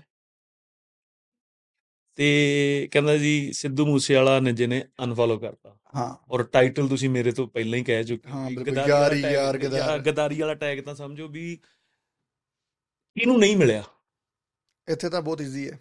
ਇਹਨੂੰ ਨਹੀਂ ਮਿਲਿਆ? ਚਲੋ ਮੈਨੂੰ ਮੈਂ ਮੈਨੂੰ ਤਾਂ ਮੈਨੂੰ ਦੇ ਰਹੇ ਨੇ ਮੈਂ ਇਸ ਚੀਜ਼ ਨੂੰ ਮੰਨਦਾ ਹੀ ਨਹੀਂ ਪਿਆ ਕਿਉਂਕਿ ਜਿਹੜੀ ਚੀਜ਼ ਕਦੀ ਤੁਸੀਂ ਜਿਹੜੀ ਕੀਤੀ ਨਹੀਂ ਹੁੰਦੀ ਨਾ ਉਸ ਚੀਜ਼ ਉਸ ਚੀਜ਼ ਤੁਹਾਡੇ ਤੇ ਬਹੁਤਾ ਇਫੈਕਟ ਨਹੀਂ ਪਾਉਂਦੀ। ਔਰ ਮੈਂ ਕਦੀ ਵੀ ਜੇ ਅੱਜ ਆਪਣੀ ਗੱਲ ਨਾ ਹੁੰਦੀ ਜਾਂ ਇਹ ਫਿਲਮ ਦਾ ਬਹਾਨਾ ਨਾ ਬਣਦਾ ਜਾਂ ਉਹ ਕਦੀ ਵੀ ਜੇ ਤੁਸੀਂ ਰੋਸਟ ਕਰ ਵੀ ਦਿੰਦੇ ਤੁਸੀਂ ਪਾ ਵੀ ਦਿੰਦੇ ਤੁਸੀਂ ਬਲੀਵ ਕਰਿਓ ਬਈ ਮੇਰਾ ਕਦੀ ਤੁਹਾਨੂੰ ਫੋਨ ਨਾ ਆਉਂਦਾ ਵੀ ਤੁਸੀਂ ਇਹ ਕਿਉਂ ਕੀਤਾ। ਤੁਹਾਨੂੰ ਜੋ ਠੀਕ ਲੱਗਿਆ ਤੁਸੀਂ ਕੀਤਾ ਪਰ ਮੇਰਾ ਐਂਡ ਤੁਸੀਂ ਅੱਜ ਜੇ ਮੈਨੂੰ ਤੁਸੀਂ ਬੁਲਾਇਆ ਵੀ ਇਹ ਗੱਲ ਤੁਸੀਂ ਬਹਿ ਕੇ ਦੱਸੋ। ਹੂੰ। ਜਿੰਨੇ ਵੀ ਜਾਣੇ ਆ ਜਾਂ ਜਿੰਨੀਆਂ ਵੀ ਇਹ ਚੀਜ਼ਾਂ ਹੋ ਰਹੀਆਂ ਨੇ ਤੁਸੀਂ ਬਲੀਵ ਕਰੋ ਮੇਰੀ ਪੋਸਟ ਤੇ ਜਾਓ ਥੱਲੇ ਜਾ ਕੇ ਚੈੱਕ ਕਰੋ ਉਹ ਆਈਡੀਆਂ ਫੇਕ ਨੇ ਸਾਰੀਆਂ। ਠੀਕ ਜੋ ਮੱਕੀ ਤੁਹਾਨੂੰ ਕਮੈਂਟ ਕਰ ਰਹੇ ਨੇ ਜਾਂ ਕੁਝ ਕਮੈਂਟ ਕਰ ਰਹੇ ਨੇ ਜਿਹੜੇ। ਵਿੱਚੋਂ ਕੁਝ ਰੀਅਲ ਵੀ ਹੋਣਗੇ ਵੀ ਪਤੰਦਰਾ ਜੇ ਤੂੰ ਮੈਂ ਉਹਨੂੰ ਅਨਫੋਲੋ ਕੀਤਾ ਮੰਨ ਲਓ ਮੈਂ ਅਨਫੋਲੋ ਕੀਤਾ ਤੁਸੀਂ ਕਹਿੰਦੇ ਮੈਂ ਅਨਫੋਲੋ ਕੀਤਾ ਮੈਨੂੰ ਫੋਲੋ ਵਾਲੀ ਪਹਿਲਾਂ ਉਹ ਤਾਂ ਵੀਡੀਓ ਪਾਉਂਦਾ। ਕਿ ਹਾਂ ਜਿਹਦੇ ਚ ਸ਼ੋ ਹੁੰਦਾ ਕਿ ਨਿੰਜਾ ਫੋਲੋ ਕਰਦਾ ਮੈਂ ਉਹਨੂੰ ਫੋਲੋ ਕਰਦਾ ਜਾਂ ਅਨਫੋਲੋ ਕਰਦਾ। ਯਾਰ ਸਾਡੀ ਸਾਲੇ ਅੱਜ ਅੱਜ ਦੀ ਇਹੀ ਤਾਂ ਤਰਾਸਗੀ ਹੈ ਵੀ ਅਸੀਂ ਸੋਸ਼ਲ ਮੀਡੀਆ ਦੀ ਦੁਨੀਆ ਨੂੰ ਇਦਾਂ ਦਾ ਬਣਾਇਆ ਹੋਇਆ ਵੀ ਪਤਾ ਹੀ ਨਹੀਂ ਉਹ ਚੀਜ਼ ਅੱਜ ਤਾਂ ਮੈਂ ਸੀ, ਮੈਂ ਇਸ ਚੀਜ਼ ਨੂੰ ਬਹੁਤਾ ਇੰਪ- ਕਿ ਨਹੀਂ ਲੈ, ਕਿਉਂਕਿ ਮੇਰੀ ਯਾਰੀ ਯਾਰ ਇੰਸਟਾਗ੍ਰਾਮ ਵਾਲੀ ਨਹੀਂ ਸੀ ਯਾਰ ਵੀਰੇ। ਮੈਂ ਕਦੀ ਇਹ ਯਾਰ, ਕਦੀ ਜੇ ਮੇਰੀ ਮੇਰੀ ਸਿੱਧੂ ਨਾਲ ਕੁਝ ਯਾਰੀ ਸੀਗੀ, ਤੁਸੀਂ ਚਲੋ ਇਹ ਮੈਨੂੰ ਇਹ ਦੱਸੋ ਵੀ ਕਦੀ ਮੇਰੀ ਕੋਈ ਇਹੋ ਜੀ ਪੋਸਟਾਂ ਦੇਖੀਆਂ ਹੋਣ ਜਿਹਦੇ ਤੁਸੀਂ ਮੈਨੂੰ ਕ- ਹਮੇਸ਼ਾ ਦੇਖਿਆ ਮੈਂ ਸਿੱਧੂ ਨਾਲ ਫੋ- ਫੋਟੋ ਪਾਈ ਹੋਵੇ, ਜਾਂ ਮੈਂ ਹੀ ਕਹਿੰਦਾ ਹਾਂ ਵੀ ਕੀ ਬਾਤ ਹੈ ਕੀ ਬਾਤ ਹੈ ਜਾਂ ਉਹਦੇ ਜਿਉਂਦੇ ਜੀ ਮੈਂ ਕੋਈ ਚੀਜ਼ ਕੀਤੀ ਹੋਵੇ। ਹਾਂ, ਮੇਰਾ ਉਹਦਾ ਉਹਦਾ ਮੇਰਾ ਪਿਆਰ ਸੀਗਾ, ਉਹ ਜਿਹੜਾ ਬੌਂਡ ਸੀ ਉਹ ਨਾ ਤੁਸੀਂ ਸਮਝ ਸਕਦੇ ਹੋ, ਕਿਉਂਕਿ ਤੁ- ਤੁਸੀਂ ਸਿੱਧੂ ਨੂੰ ਬਣ ਬਣਿਆ ਹੋਇਆ ਦੇਖਿਆ। ਬਿਲਕੁਲ ਆਪਾਂ ਤਾਂ ਰਾਈਟ ਔਰ ਮੈਨੀ ਮੇਰੀ ਜ਼ਿੰਦਗੀ ਦੇ ਵਿੱਚ ਇੱਕ ਮੇਰਾ ਚੰਗਾ ਕਰਮ ਹੈ। ਇੱਕ ਬਹੁਤ ਮੈਂ ਕਹ ਲਓ ਵੀ ਪ੍ਰਮਾਤਮਾ ਦਾ ਸ਼ੁਕਰ ਕਰਦਾ ਵੀ ਜਿਹੜੇ ਉਹ ਐਡਾ ਵੱਡਾ ਨਾਮ ਐਡਾ ਪ੍ਰਾਊਡ ਜਿਹੜਾ ਪੰਜਾਬ ਦਾ ਵੀ ਉਹਦੀ ਜ਼ਿੰਦਗੀ ਦੇ ਵਿੱਚ ਮੈਂ ਕਿਤੇ ਕੰਮ ਆਇਆ। ਮੱਕੀ ਤੁਹਾਡੇ ਨਾਲ ਨਾਮ ਜੁੜਿਆ। ਮੱਕੀ ਤੁਸੀਂ ਜਰੀਆ ਬਣੇ। ਕਹਿ ਸਕਦੇ ਆ ਮੈਂ ਹਮੇਸ਼ਾ ਤੁਸੀਂ ਕੋ- ਇਹ ਗੱਲ ਬਲੀਵ ਕਰਿਓ ਬਈ ਉਹ ਵੀ ਚੀਜ਼ ਨਾ ਉਸ ਬੰਦੇ ਦੀ ਅੱਗ ਸੀ ਕਿਉਂਕਿ ਮੈਂ ਤੁਹਾਨੂੰ ਓਨੈਸਟਲੀ ਕਹਿਣਾ ਵੀ ਇਹ ਮੈਨੂੰ ਮੈਨੂੰ ਕਦੀ ਸਿੱਧੂ ਦਾ ਫੋਨ ਨਹੀਂ ਸੀ ਵੀ ਮੇਰਾ ਗਾਣਾ ਕਰੋ। ਮੈਨੂੰ ਲਾਇਸੈਂਸ ਗਾਣਾ ਕਰਨਾ ਸੀ ਮੇਰੇ ਉਸਤਾਦ ਜੀ ਦਾ ਫੋਨ ਆਇਆ ਸੀ ਮੇਰੇ ਕੋਲ ਕੋਈ ਮੁੰਡਾ ਆਇਆ। ਉਹ ਮੁੰਡਾ ਇਦਾਂ ਕਰਕੇ ਉਹਦੇ ਨਾਲ ਬਲਾ ਬਲਾ ਚੀਜ਼ ਹੋਈ ਹੈ ਵੀ ਉਹ ਕਿਤੇ ਗਿਆ ਸੀ ਉਹਨੂੰ ਵਾਪਸ ਤੋਰਿਆ ਮੀਂਹ ਚ ਉਦੋਂ ਦਾ ਮੇਰੇ ਕੋਲੇ ਬੈਠਾ ਵੀ ਤੁਹਾਡਾ ਸ਼ਾਮ ਨੂੰ ਪ੍ਰੋਗਰਾਮ ਆ ਤੇ ਮੇਰੇ ਕੋਲੇ ਹੋ ਗਏ ਜਾਈ। ਠੀਕ ਠੀਕ। ਮੈਂ ਉਸ ਪ੍ਰੋਗਰਾਮ ਤੇ ਜਾਣਾ ਸੀ ਪ੍ਰੋਗਰਾਮ ਤੋਂ ਪਹਿਲਾਂ ਮੈਂ ਘੰਟਾ ਉਹਦੇ ਗਿਆ ਉਹ ਬੰਦੇ ਨੇ ਗਾਣਾ ਸੁਣਾਇਆ ਮੈਂ ਕਿਹਾ ਉਸਤਾਦ ਜੀ ਇਹ ਹੋ ਗਿਆ ਜੀ। ਮੈਂ 골ਡ ਬॉय ਨੂੰ ਫੋਨ ਕੀਤਾ। ਗੋਲਡ ਬਾਏ ਕਹਿੰਦਾ ਵੀ ਡਨ ਵੀਰੇ, ਆਪਾਂ ਕਰਦੇ ਹਾਂ। ਗੋਲਡ ਬਾਏ ਨੇ ਉਹ ਗਾਣਾ ਬਣਾਇਆ। ਪਰ ਤੁਸੀਂ ਇਹ ਕਿਵੇਂ ਸੋਚ ਸਕਦੇ ਹੋ ਵੀ ਇਹ ਜਿਹੜੀ ਸੋਸ਼ਲ ਮੀਡੀਆ ਦੀ ਫੋਲੋ ਅਨ ਫੋਲੋ ਵਾਲੀ ਗੱਲ ਆ ਵੀ ਮੈਂ ਸਿਰਫ ਇਸ ਕੰਮ ਲਈ ਵੀ ਮੈਂ ਉਹਦੇ ਨਾਲ ਯਾਰੀ ਦੋਸਤੀ ਔਰ ਕਿਸੇ ਦੇ ਪ੍ਰੈਸ਼ਰ ਦੇ ਵਿੱਚ ਮੈਂ ਤਾਂ ਜਿੱਥੇ ਮੇਰੇ ਹਿਸਾਬ ਨਾਲ ਜਿੱਥੇ ਉਹਨਾਂ, ਉਹਦੀ ਕਿਤੇ ਮਾੜੀ ਮੋਟੀ ਤੂ ਤੂ ਮੈਂ ਮੈਂ ਸੀ, ਜੇ ਮੈਂ ਜਿੱਥੇ ਜਾਂਦਾ ਸੀ ਤਾਂ ਮੈਂ ਗਾਰਡਸ ਨਾਲ ਕਹਿੰਦਾ ਸੀ ਵੀ ਮੈਂ ਹਾਂ ਯਾਰ ਮੇਰਾ ਯਾਰ ਆ, ਮੈਂ ਅੱਜ ਵੀ ਕਹਿੰਦਾ ਮੇਰਾ ਯਾਰ ਆ। ਕੀ ਸਾਨੂੰ ਜਿਹੜੇ ਫੇਸਬੁੱਕ ਜਾਂ ਇੰਸਟਾਗ੍ਰam ਤੇ ਬੁੱਧੀਜੀਵੀ ਬੈਠੇ ਨੇ ਜਾਂ ਇਹ ਕਹਿੰਦੇ ਨੇ ਵੀ ਜਿਹੜੇ ਇਹ ਰੌਲਾ ਪਾਉਂਦੇ ਨੇ ਵੀ ਮੈਂ ਗੱਦਾਰੀ ਕਰਤੀ। ਅੱਜ ਗੱਦਾਰੀ ਦਾ ਟੈਗ ਵੀਰੇ ਗੱਦਾਰ ਕਹਿ ਕੇ ਜਿਉਂਦੇ ਜੀ ਵਾਂਗਾ। ਜਿਉਂਦੇ ਜੀ ਡਾਂਗਾ ਤੇ ਮਰਿਆਂ ਨੂੰ ਵਾਂਗਾ ਕਿਹਨੇ ਨਹੀਂ ਮਾਰੀਆਂ ਬਿਲਕੁਲ ਬਿਲਕੁਲ ਬਿਲਕੁਲ। ਇਹ ਕਹੇ ਇੰਨੇ ਕੇਸ ਨੇ ਤੁਹਾਨੂੰ ਮਤਲਬ ਇਸ ਚੀਜ਼ ਦੇ ਵਿੱਚ ਤੁਸੀਂ ਬਲੀਵ ਕਰਿਓ ਉਹਦੇ ਪਿੱਛੇ ਕੌਣ ਨਹੀਂ ਸੀ? ਕਿਹਨੇ ਉਹਨੂੰ ਨਹੀਂ ਨਿੰਦਿਆ? ਜਿਉਂਦੇ ਜੀ। ਜਿਉਂਦੇ ਜੀ ਕਿਹਨੇ ਨਹੀਂ ਨਿੰਦਿਆ ਵੀਰੇ? ਅੱਜ ਉਹ ਬੰਦਾ ਆਪਣੀ ਜ਼ਿੰਦਗੀ ਦੇ ਵਿੱਚ ਉਹ ਉਹ ਐਸੀ ਐਸੀ ਛਲਾਂਗ ਮਾਰ ਗਿਆ ਵੀ ਕਿਸ ਤੋਂ ਫਾੜੀ ਨਹੀਂ ਹੋਇਆ। ਜੇ ਅੱਜ ਮੇਰੀ ਉਹਦੀ ਯਾਰੀ ਦੋਸਤੀ ਫੇਸਬੁੱਕ ਜਾਂ ਉਹਦੇ ਵਾਲੀ ਹੁੰਦੀ ਮੈਂ ਅਨਫੋਲੋ ਫੋਲੋ ਯਾਰ ਕਮਾਲ ਕਰਦੇ ਹੋ ਯਾਰ ਤੁਸੀਂ ਇਸ ਚੀਜ਼ ਨੂੰ ਕਿਉਂ ਨਹੀਂ ਸੋਚਦੇ? ਕਿਉਂਕਿ ਇੱਕ ਜਿਹੜੇ ਸੈਂਟੀਮੈਂਟਸ ਉਹਦੇ ਨਾਲ ਮੇਰੀ ਜ਼ਿੰਦਗੀ 'ਚ ਜੁੜੇ ਨੇ ਮੈਂ ਉਹਦੇ ਫਾਇਦੇ ਨੁਕਸਾਨ ਲਈ ਜਾਂ ਮੈਂ ਉਹਦੀ ਆਪਣੀ ਅਹ, ਉਹਦੇ ਲਈ ਵੀ ਮੈਨੂੰ ਉਹਦੇ ਨਾਮ ਨਾਲ ਜੋੜਨ ਨਾਲ ਮੈਂ ਬਹੁਤ ਵੱਡਾ ਹੋ- ਯਾਰ ਅਸੀਂ ਸਾਡੇ ਕਿਰਦਾਰ ਵੱਡੇ ਨੇ ਔਰ ਤੁਸੀਂ ਬਲੀਵ ਕਰਿਓ ਸਿੱਧੂ ਨੂੰ ਤੁਸੀਂ ਹਮੇਸ਼ਾ ਬਹੁਤ ਸਿੱਧੇ ਹੁੰਦੇ ਸੁਣਿਆ। ਪਰ ਮੈਂ ਤੁਹਾਨੂੰ ਠੋਕ ਕੇ ਕਹਿਣਾ, ਜੋ ਪਹਿਲੇ ਦਿਨ ਮੈਂ ਸਿੱਧੂ ਨੂੰ ਮਿਲਿਆ ਸੀ ਔਰ ਜੋ ਮੇਰਾ ਐਂਡ ਤੱਕ ਉਸ ਬੰਦੇ ਨਾਲ, ਜੋ ਮੇਰੀ ਮੇਰੀ ਵਾਰਤਾਲਾਪ ਰਹੀ ਹੈ ਉਹਦੀ ਪਿੱਠ ਸੁਣਦੀ ਆ, ਉਹ ਬੰਦਾ ਉਦਾਂ ਦਾ ਸੀ। ਮੈਨੂੰ ਨਹੀਂ ਪਤਾ ਉਹ ਕਿਹਦੇ ਨਾਲ ਕਿਵੇਂ ਸੀ, ਕਿਵੇਂ ਉਹਨੂੰ ਕਿਸੇ ਨੂੰ ਬੋਲਦਾ ਸੀ, ਕਿਵੇਂ ਉਹ ਕਰਦਾ ਸੀ, ਪਰ ਉਹ ਜਿਹੜੀ ਇੱਜ਼ਤ ਮੈਂ ਉਹਦੀ ਜ਼ਿੰਦਗੀ ਦੇ ਵਿੱਚ ਕਮਾਈ ਸੀ, ਉਹਦੀ ਜ਼ਿੰਦਗੀ ਦੇ ਵਿੱਚ ਉਹ ਇੱਜ਼ਤ ਮੇਰੀ ਬਰਕਰਾਰ ਸੀ। ਜੇ ਮੈਂ ਕੋਈ ਇਹੋ ਜੀ ਕਰਤੂਤ ਦਾ ਮਾਲਕ ਹੁੰਦਾ ਜਾਂ ਮੈਂ ਇਹੋ ਜੀ ਕੋਈ ਚੀਜ਼ ਕਰਦਾ ਹੁੰਦਾ, ਤਾਂ ਇਹ ਚੀਜ਼ ਤਾਂ ਯਾਰ ਉਹਨੇ ਸਿੱਧਾ ਬੋਲਿਆ ਹੀ ਆ। ਬਿਲਕੁਲ, ਮੈਂ ਉਹੀ ਤੁਹਾਡੇ ਨਾਲ ਥੱਲੇ ਗੱਲ ਕਰਦਾ ਸੀ ਕਿ ਜੇ ਤਾਂ ਕੋਈ ਗੱਲ ਹੁੰਦੀ ਤੁਹਾਡੇ ਵਿੱਚ ਹਨਾ, ਪਹਿਲਾਂ ਵੀ ਤਾਂ ਉਹ ਕਰ ਸਕਦਾ ਅੱਜ ਅਨਫੋਲੋ ਦਾ ਮੇਰੇ ਕੋਲੇ ਰੀਜ਼ਨ ਦੱਸੋ ਵੀਰੇ ਚਲੋ। ਇੱਕ ਰੀਜ਼ਨ ਇੱਕ ਰੀਜ਼ਨ ਦੇ ਦਿਓ ਮੇਰੇ ਕੋਲੇ ਅਨਫੋਲੋ ਦਾ ਕੀ? ਕੋਈ ਵੀ ਨਹੀਂ ਮੈਂ ਮੈਂ ਸ਼ੋਜ਼ ਕਰਕੇ ਆਇਆ। ਸ਼ੋਜ਼ ਦੇ ਵਿੱਚ ਹਮੇਸ਼ਾ ਉਹਦਾ ਜ਼ਿਕਰ ਹੁੰਦਾ ਹੈ, ਕਿਉਂਕਿ ਵੀਰੇ ਮੇਰੇ ਨਾਲ ਜੁੜੀ ਹੈ ਚੀਜ਼ ਉਹ। ਜਦੋਂ ਕਿਸੇ ਨਾਲ ਜੇ ਅੱਜ ਅਸੀਂ ਇਹ ਕਹਿੰਦੇ ਨਾ ਵੀ ਸਾਨੂੰ ਸਾਡੇ ਪਿਓ ਨੇ ਜੰਮਿਆ ਜਾਂ ਮਾਂ ਨੇ ਸਾਨੂੰ ਪਿਆਰ ਕੀਤਾ ਤੇ ਮਾਂ ਮਾਂ ਤੇ ਭਰਾ ਪਿਓ ਪਿਓ ਹੀ ਹੁੰਦੇ ਨੇ ਉਹਨਾਂ ਨੂੰ ਕਦੀ ਕਿਸੇ ਨੂੰ ਪ੍ਰੂਵ ਕਰਨ ਦੀ ਲੋੜ ਨਹੀਂ ਪੈਂਦੀ। ਜਿਹੜੇ ਨਾਲ ਜੰਮੇ ਹੁੰਦੇ ਨੇ ਭਰਾਵਾਂ ਨੂੰ ਕਦੀ ਸੋਸ਼ਲ ਮੀਡੀਆ ਤੇ ਫੋਲੋ ਕਰਕੇ ਜਾਂ ਉਹ ਕਰਨ ਦੀ ਲੋੜ ਨਹੀਂ ਹੁੰਦੀ। ਕਿਉਂਕਿ ਉਹ ਰਿਸ਼ਤੇ ਨੇ ਤੁਸੀਂ ਕਮਾਏ ਨੇ। ਉਹਦੇ ਤੋਂ ਬਾਅਦ, ਇਹਨਾਂ ਸਾਰਿਆਂ ਤੋਂ ਬਾਅਦ ਇਹ ਤਾਂ ਹੈਗੇ ਨੇ ਉਹ ਜਿਹੜੇ ਖੂਨ ਦੇ ਨੇ, ਉਹਦੇ ਤੋਂ ਬਾਅਦ ਇੱਕ ਯਾਰੀ ਦੋਸਤੀ ਦਾ ਇੱਕ ਬਹੁਤ ਕੀਮਤੀ ਤੋਹਫਾ ਹੁੰਦਾ ਬੰਦੇ ਦੀ ਜ਼ਿੰਦਗੀ ਦੇ ਵਿੱਚ। ਹਮੇਸ਼ਾ ਯਾਰਾਂ ਨੇ ਹੀ ਚੱਕਿਆ ਤੇ ਕਈ ਵਾਰ ਯਾਰਾਂ ਨੇ ਹੀ ਮਾਰਿਆ। ਇਹ ਦੋਨੇ ਫੈਕਟ ਨੇ। ਯਾਰ ਹੀ ਚੱਕਦੇ ਨੇ, ਯਾਰ ਹੀ ਮਾਰਦੇ ਨੇ ਕਿਉਂਕਿ ਇਨਸਿਕਿਉਰਿਟੀ ਹੈ ਨਾ ਜਿਹੜੀ ਬ్రో ਇਸ ਲਾਈਫ ਦੇ, ਇਸ ਸਟਿਲ ਸਾਡੇ ਪੰਜਾਬ ਦੇ ਵਿੱਚ ਸਭ ਤੋਂ ਵੱਡੀ ਪ੍ਰੋਬਲਮ ਆ। ਟੈਲੈਂਟ ਹੈ ਹਮੇਸ਼ਾ ਤੁਸੀਂ ਇਹ ਇਹ ਇਹ- ਕਿਉਂ ਨਹੀਂ ਤੁਸੀਂ ਕਰਦੇ ਵੀ ਅਸੀਂ ਮਿਹਨਤ ਕਰਕੇ ਅਸੀਂ ਆਪਣੇ ਆਪ ਨੂੰ ਇੰਪਰੂਵ ਕਰੀਏ? ਕਿਸੇ ਲਈ ਬੋਲ ਕੇ ਤੁਸੀਂ ਕੀ ਕਰ ਲਓਗੇ ਬ్రో ਜਾਂ ਤੁਸੀਂ ਕਿਸੇ ਨੂੰ ਇਹ ਕਹਿ ਕੇ ਵੀ ਅਸੀਂ ਉਹਨੇ ਮੇਰੇ ਨਾਲ ਮਾੜੀ ਕਰਤੀ? ਕਰਤੀ ਤਾਂ ਹੋਗੀ ਯਾਰ ਉਹਦੇ ਨਾਲ ਆਪੇ ਹੋ ਜੂ ਉਹਦਾ ਹਿਸਾਬ ਕਿਤਾਬ ਤੁਸੀਂ ਕਿਉਂ ਰੱਖਦੇ ਹੋ? ਉਹਦਾ ਹਿਸਾਬ ਕਿਤਾਬ ਰੱਬ ਤੇ ਛੱਡੋ ਰੱਬ ਤੇ ਭਰੋਸਾ ਜਾਂ ਯਕੀਨ ਤੁਹਾਡਾ ਹੈਗਾ। ਜੇ ਤੁਸੀਂ ਕਰਦੇ ਹੋ ਹੁਣ ਅੱਜ ਮੇਰਾ ਯਕੀਨ ਹੈ ਮੈਂ ਸੌਂ ਲੱਗੇ ਵੀਰੇ ਜੇ ਆਪਣੀ ਸ਼ਾਇਦ ਗੱਲ ਨਾ ਹੁੰਦੀ ਮੈਂ ਕਦੀ ਵੀ ਇਸ ਗੱਲ ਤੇ ਨਾ ਬੋਲਦਾ। ਕਿਉਂਕਿ ਮੇਰੀ ਜ਼ਿੰਦਗੀ ਦੇ ਵਿੱਚ ਉਹਦਾ ਜੋ ਮੇਰੇ ਨਾਲ ਜੁੜਿਆ ਜੋ ਮੇਰਾ ਉਹਦੇ ਨਾਲ ਮੇਰਾ ਉਹਦੇ ਨਾਲ ਜੋ ਜੁੜਿਆ ਉਹ ਜ਼ਿੰਦਗੀ ਦੇ ਵਿੱਚ ਬਹੁਤ ਇੱਕ ਖਾਸ ਖਾਸ ਹੁੰਦਾ ਕੁਝ ਅਹਿਮ ਰੱਖ ਅਹਿਮ ਹੁੰਦੀ ਹੈ ਕੁਝ ਜ਼ਿੰਦਗੀ ਦੇ ਵਿੱਚ। ਸਾਰੀਆਂ ਚੀਜ਼ਾਂ ਅੱਜ ਸੋਸ਼ਲ ਮੀਡੀਆ ਤੇ ਪਾਉਣ ਵਾਲੀਆਂ ਨਹੀਂ ਹੁੰਦੀਆਂ ਵੀ ਮੈਂ ਰੋਲਾ ਪਾ ਕੇ ਦੱਸਾਂ ਵੀ ਮੈਂ ਸਿੱਧੂ ਨਾਲ ਜੀ ਐ ਜੀ ਮੇਰੇ ਨਾਲ ਉਹ ਯਾਰ ਕਿਉਂ ਕਰਦੇ ਹੋ ਯਾਰ? ਮੈਂ ਤਾਂ ਉਹੀ ਦੱਸਦਾ। ਬੰਦੇ ਨੂੰ ਉਸ ਤੱਕੜੀ 'ਚ ਕਿਉਂ ਪਾ- ਪਾਉਂਦੇ ਹੋ ਜਿਹਦੇ ਵਿੱਚ ਤੁਸੀਂ ਤੁਸੀਂ ਡਿਸਾਈਡ ਕਰੋਗੇ ਵੀ ਮੇਰੀ ਉਹਦੇ ਨਾਲ ਕਿਵੇਂ ਯਾਰ ਜਦੋਂ ਤੁਸੀਂ ਤਾਂ ਉਹਨੂੰ ਪਹਿਲੇ ਦਿਨ ਤੋਂ ਜਾਣਦੇ ਹੋ ਨਾ ਜਦੋਂ ਮਤਲਬ ਕਿ ਉਹ ਸ਼ਾਇਦ ਇੰਡਸਟਰੀ 'ਚ ਆਇਆ ਵੀ ਨਹੀਂ ਸੀ। ਉਹ 'ਚ ਅੱਗ ਸੀਗੀ ਉਹਨੇ ਆਉਣਾ ਸੀ। ਜੇ ਤੁਸੀਂ ਤੁਹਾਡੇ ਥਰੂ ਨਾ ਹੁੰਦਾ ਕਿਸੇ ਹੋਰ ਥਰੂ ਆ ਜਾਂਦਾ। ਉਸ ਬੰਦੇ ਨੂੰ ਜਦੋਂ ਮੈਂ ਕਲੀਅਰ ਮਿਲਿਆ ਸੀ ਨਾ ਉਸ ਬੰਦੇ ਦੇ ਬੋਲਾਂ ਦੇ ਵਿੱਚ ਪਹਿਲੇ ਦਿਨ ਤੋਂ ਅੱਗ ਸੀ। ਕਿਉਂਕਿ ਜਦੋਂ ਕਿਸੇ ਦਾ ਸਤਿਆ ਬੰਦਾ ਕੁਝ ਕਰਦਾ ਹੈ ਨਾ ਤਾਂ ਫਿਰ ਉਹ ਆਤੀ ਚੱਕਦਾ। ਤੇ ਮੈਂ ਤਾਂ ਤੁਹਾਨੂੰ ਦੱਸਾਂ ਇੱਥੇ ਇਹੋ ਜਿਹੇ ਵੀ ਨੇ ਕਈ ਇੰਟਰਵਿਊ ਦੇ ਵਿੱਚ ਜਿਨ੍ਹਾਂ ਨੂੰ ਕਦੇ ਮਤਲਬ ਕਿ ਜਿਹਦਾ ਨਾਮ ਨਹੀਂ ਲਿਆ ਹੁੰਦੇ ਬਟ ਇੰਟਰਵਿਊ 'ਚ ਕਹਿਣਗੇ ਬਈ ਸਾਨੂੰ ਮਿਲਿਆ ਸੀ ਸਾਨੂੰ ਮੈਸੇਜ ਕਰਦਾ ਹੁੰਦਾ ਸੀ ਉਹ ਦਿਖਾਉਣਗੇ ਵੀ ਮੈਸੇਜ ਬਈ ਤਾਂ ਤੁਸੀਂ ਤਾਂ ਬਈ ਮੈਂ ਤਾਂ ਅੱਜ ਆਪਾਂ ਪਹਿਲੀ ਵਾਰੀ ਕਰ ਰਹੇ ਹਾਂ ਤੁਸੀਂ ਮੈਨੂੰ ਲੱਗਦਾ ਕਦੇ ਇਦਾਂ ਦੀ ਕੋਈ ਕੰਟਰੋਵਰਸੀ ਵਾਲੀ ਕੋਈ ਇੰਟਰਵਿਊ ਦਿੱਤੀ ਵੀ ਨਹੀਂ ਪਹਿਲਾਂ ਆਲਰੇਡੀ ਨਾ। ਯਾਰ ਵੀਰੇ ਮੈਂ ਕਦੀ ਹਿੰਮਤ ਹੀ ਨਹੀਂ ਪਈ। ਇੱਕ ਤੁਸੀਂ ਇੱਕ ਤੁਸੀਂ ਦਿੱਤੀ ਸੀਗੀ ਉਹ ਬਿਆਨ ਜਿਹਾ ਇੰਟਰਵਿਊ ਜਿਹੜੇ ਉਹਨੂੰ ਦਿੱਤੀ ਸੀਗੀ ਕੋਈ ਐਫਐਮ ਨੂੰ 25 ਗਾਣੇ ਵਾਲੀ। ਨਹੀਂ 10 10 ਗਾਣੇ ਮੈਂ ਚੱਲ ਮੈਂ 15 ਕੋਲੋਂ ਲਾ ਦੇ ਹਨਾ? ਨਹੀਂ ਨਹੀਂ ਆਹ 10 ਗਾਣੇ ਵਾਲੀ ਕਿ ਆਪਾਂ 10 ਗਾਣੇ ਰੈਡੀ ਕਰ ਲਏ ਉੱਤੇ ਵੀ ਬੜਾ ਵਿਵਾਦ ਕੋਈ ਬੰਦੇ ਲਾਈਵ ਹੋਏ ਸੀ ਕਿ ਉੱਤੇ ਵੀ ਬੜਾ ਵਿਵਾਦ ਇਹ ਵੀ ਗੱਲ ਬਹੁਤ ਤੁਸੀਂ ਵਧੀਆ ਛੇੜੀ ਆ ਹੁਣ ਇੱਕ ਚੀਜ਼ ਸਮਝੋ ਜਿਹੜੀ ਚੀਜ਼ ਮੇਰੀ ਉਹਦੇ ਨਾਲ ਸ਼ੁਰੂ ਹੋਈ ਆ ਮੈਂ ਉਹਦਾ ਹੀ ਨਾਂ ਲੈ ਕੇ ਕਰੂੰਗਾ। ਬਿਲਕੁਲ ਬਿਲਕੁਲ। ਉਹ ਈਪੀ ਮੇਰੇ ਤੋਂ ਇਹ ਸ਼ਾਇਦ ਹਾਂ, ਅੱਜ ਮੈਂ ਕੋਈ ਗੱਲ ਪਿੱਛੇ ਜੇ ਰੀਕਾਲ ਕਰਾਂ। ਇਹ ਜਿਹੜੀ ਈਪੀ ਵਾਲੀ ਗੱਲ ਸੀ, ਮੈਨੂੰ ਉਹਨੇ ਸਵਾਲ, ਕੁੜੀ ਨੇ ਪਹਿਲਾਂ ਤਾਂ ਮੈਨੂੰ ਇਹ ਸਵਾਲ ਕੀਤਾ, ਤੁਹਾਡੇ ਤੇ ਕੋਈ ਕੰਟਰੋਵਰਸੀ ਨਹੀਂ ਮਾਲਕ ਦਾ ਸ਼ੁਕਰ ਹੈ ਜੀ ਕਦੀ ਲੋੜ। ਫਿਰ ਰੱਬ ਦੀ ਸੌਣ ਲੱਗੇ ਹੱਥ ਨੂੰ 8 ਵਜਦੇ ਨੂੰ, ਮੇਰੇ ਕੋਲ ਖਬਰੇ ਪਹੁੰਚ ਗਈ, ਲੈ ਜੀ। ਔਰ ਕਮਾਲ ਦੀ ਗੱਲ, ਮੈਂ ਇਸ ਗੱਲ ਤੇ ਬਹੁਤ ਹੈਰਾਨ ਹੁੰਨਾ ਸਾਡੇ ਮੀਡੀਆ ਤੇ, ਵੀ ਯਾਰ ਤੁਸੀਂ ਜਿਹੜੀ ਟਾਈਟਲ ਬਣਾਉਨੇ ਹੋ, ਤੁਹਾਡਾ ਕ੍ਰੀਏਟਿਵ ਗਾਉਣਾ ਤੁਹਾਡਾ ਕ੍ਰੀਏਟਿਵ ਬੰਦਾ, ਮਤਲਬ ਕਮਾਲ ਹੋ ਯਾਰ। ਉਸ ਕੁੜੀ ਨੇ ਮੈਨੂੰ ਸਵਾਲ ਕੀਤਾ ਵੀ ਤੁਹਾਡਾ ਗਾਉਣ ਵਾਲਾ ਕੰਮ ਮੈਂ ਕਿਹਾ, ਹਾਂ, ਮੇਰੇ ਨਾਲ ਉਹਦੇ 10 ਗਾਣੇ ਬਣੇ ਕਿਉਂਕਿ ਉਹਦੇ ਨਾਲ ਬਣੇ ਨੇ। ਉਹ ਗਾਣਿਆਂ ਦੀ ਜਿਹੜੀ ਸਟੋਰੀ ਆ ਨਾ ਬ్రో ਉਹ ਅਸੀਂ ਇੱਕ ਰੈਂਡਮ ਵੈਸੇ ਮਿਲੇ ਸੀ ਜਿਵੇਂ ਮੰਨ ਲਓ ਵੀ ਅਸੀਂ ਕਿਤੇ ਜਾਂਦੇ ਹੋਈ ਉਹ ਉਹ ਆਲਰੇਡੀ ਉੱਥੇ ਖੜਾ ਹੋਵੇ ਤੇ ਮੈਂ ਕੋਲੋਂ ਲੰਘ ਰਿਹਾ।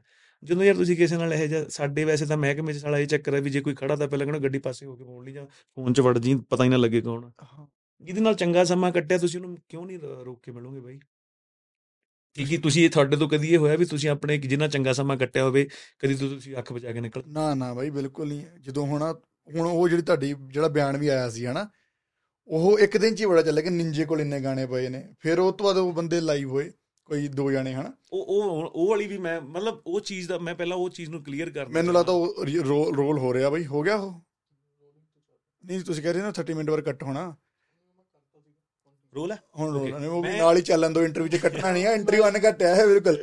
ਇਹ ਨਹੀਂ ਬਿਲਕੁਲ ਸਹੀ ਹੈ ਓਕੇ ਓਕੇ ਓਕੇ ਓਕੇ ਚੱਕ ਉਹ ਹਾਂਜੀ ਹਾਂਜੀ।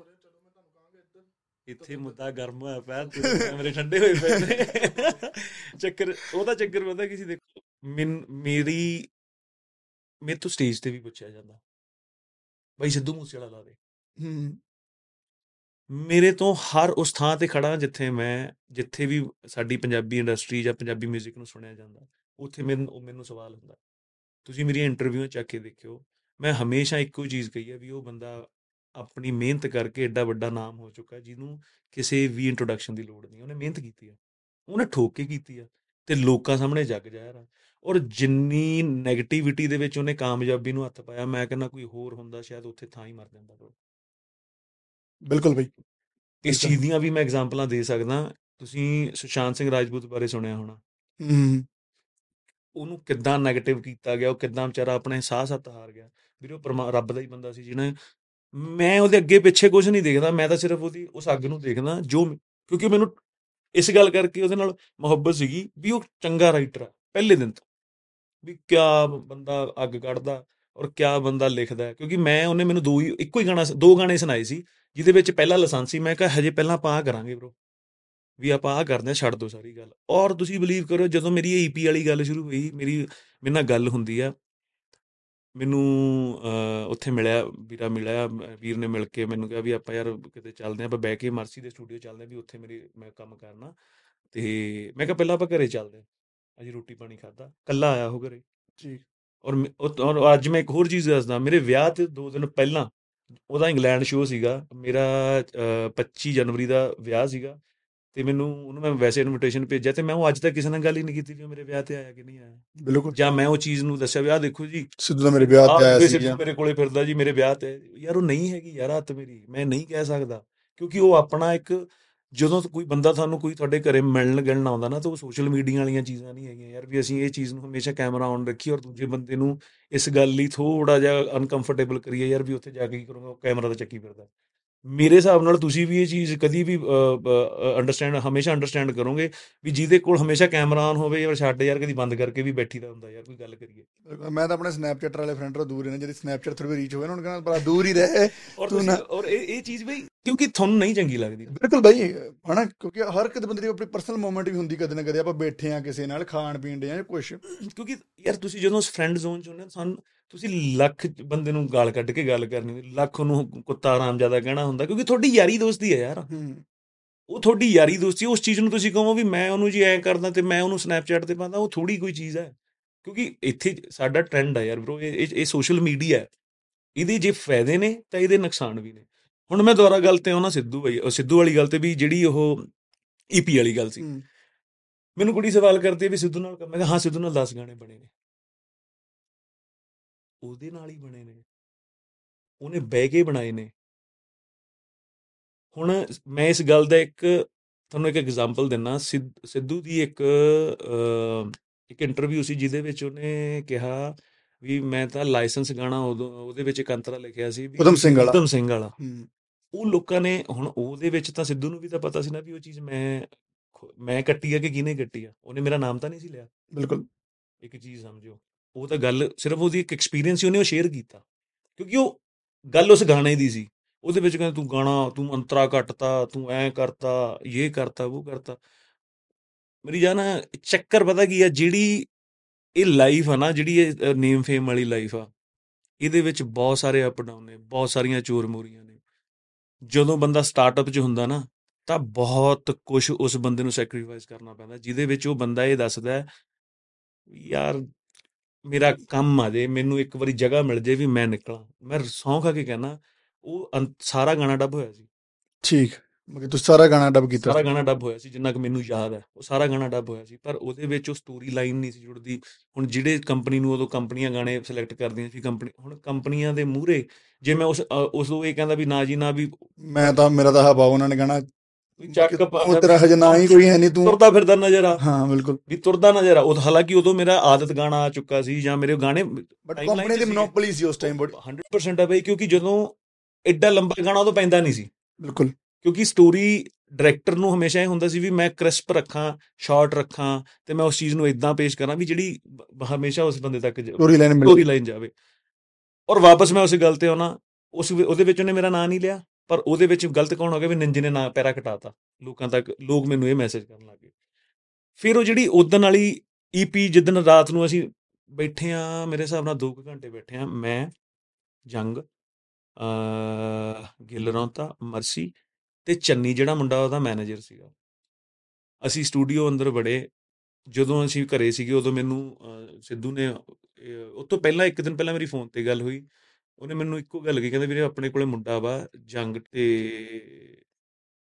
ਵੀ ਕੀ ਲਿਖਦਾ ਯਾਰ ਵਧੀਆ ਗਾਣੇ ਲਿਖਦਾ ਹੈ। ਉਸ ਬੰਦੇ ਜਦੋਂ ਮੈਂ ਕਿਹਾ ਮੈਨੂੰ ਕੋਈ ਚੱਕਰ ਨਹੀਂ ਬ్రో ਵੀ ਜਿੱਦਾਂ ਤੁਹਾਨੂੰ ਲੱਗਿਆ ਵੀ ਆਪਾਂ ਕੱਚੇ ਲਾ ਲਈਏ ਫਿਰ ਆਪਾਂ ਉਹਦੇ ਵਿੱਚ ਉਸ ਹਿਸਾਬ ਨਾਲ ਪੱਕੇ ਕਰ ਲਾਂਗੇ ਇਹਨਾਂ ਚੀਜ਼ਾਂ ਨੂੰ ਆਪਾਂ ਬਣਾ ਲਾਂਗੇ ਵੀ ਡੰਮੀ ਤਿਆਰ ਕਰ ਲੈਂਦੇ। ਡੰਮੀਆਂ ਰੈਡੀ ਰੈਡੀ ਕਰ ਲਈਏ। ਉਹ ਬੰਦੇ ਨੇ ਅੱਧੇ ਘੰਟੇ ਦੇ ਵਿੱਚ ਉਹਦਾ ਮੈਟਰ ਪੜਿਆ ਕਾਪੀਆਂ ਖੋਲੀਆਂ ਜੰਗ ਨੇ ਜੋ ਆਪਣਾ ਲਿਖਿਆ ਕਰਿਆ ਸੀ ਕਿਉਂਕਿ ਜੰਗ ਨੂੰ ਵੀ ਸਿੱਧੂ ਤੇ ਬਹੁਤ ਭਰੋਸਾ ਸੀ। ਕਿਉਂਕਿ ਜੰਗ ਦੀ ਜਿਹੜੀ ਲਿਖਤ ਆ ਕਿਤੇ ਨਾ ਕਿਤੇ ਉਸ ਤੋਂ ਇਨਸਪਾਇਰ ਬਹੁਤ ਆ। ਚੀਜ਼ਾਂ ਉਹ ਬਹੁਤ ਸੁਥਰੀਆਂ ਲਿਖਦਾ ਹੈ ਔਰ ਗੁਣੀਏ 'ਚ ਲਿਖਦਾ ਹੈ ਔਰ ਜਿਹੜੀ ਉਹਦੀ ਵੋਕੈਬਲਰੀ ਆ ਗਾਣਿਆਂ ਨੂੰ ਲਿਖਣ ਦੀ ਉਹ ਬੜੇ ਢੰਗ ਨਾਲ ਲਿਖਦਾ ਅਸੀਂ ਉਹ ਗਾਣੇ ਉਹਦੇ ਨਾਲ ਹੀ ਬਣਾਏ ਅਸੀਂ ਸਾਰਿਆਂ ਨੇ ਗਾਣੇ ਬਣਾਏ ਤੇ ਜੰਗ ਨੇ ਨਾ ਕਿਤੇ ਉਹ ਵੀਡੀਓ ਇੱਕ ਸਨੈਪਚੈਟ ਪਾ ਕੇ ਪਾਤੀ ਵੀ ਈਪੀ ਆ ਰਹੀ ਆ। ਰਤਨ ਬਾਈ ਨਾਲ ਉਹਦੀ ਇੰਟਰਵਿਊ ਹੋਈ ਸੀ। ਜੰਗ ਦੀ। ਜੰਗ ਦੀ। ਹੁਣ ਮੈਂ ਉਸ ਈਪੀ ਬਾਰੇ ਜ਼ਿਕਰ ਵੀ ਨਹੀਂ ਸੀ ਕਿਸੇ ਨੂੰ ਕੀਤਾ ਵੀ ਮੈਂ ਕਿਸੇ ਕੋਲ ਕੀ ਬਣਾ ਕੇ ਆਇਆ। ਮੈਨੂੰ ਫੋਨ ਆਉਣ ਲੱਗੇ ਤੂੰ ਸਿੱਧੂ ਨਾਲ ਗਾਣਾ ਆ ਰਿਹਾ ਤੇਰਾ ਤੂੰ ਇਦਾਂ ਕਰਦਾ ਮੈਂ ਕਿਹਾ ਹਾਂ ਆ ਰਿਹਾ ਤੂੰ ਸਾਨੂੰ ਨਹੀਂ ਦੱਸਿਆ। ਮੈਂ ਕਿਹਾ ਇਹਦੇ ਚ ਮਾਮਾ ਦੱਸਣਾ ਕੀ ਹੈ? ਗਾਣੇ ਆ ਤਾਂ ਸਾਹਮਣੇ ਹੀ ਆਉਣੇ ਨੇ ਤੇ ਕਾਦੀ ਟੈਨਸ਼ਨ ਆ?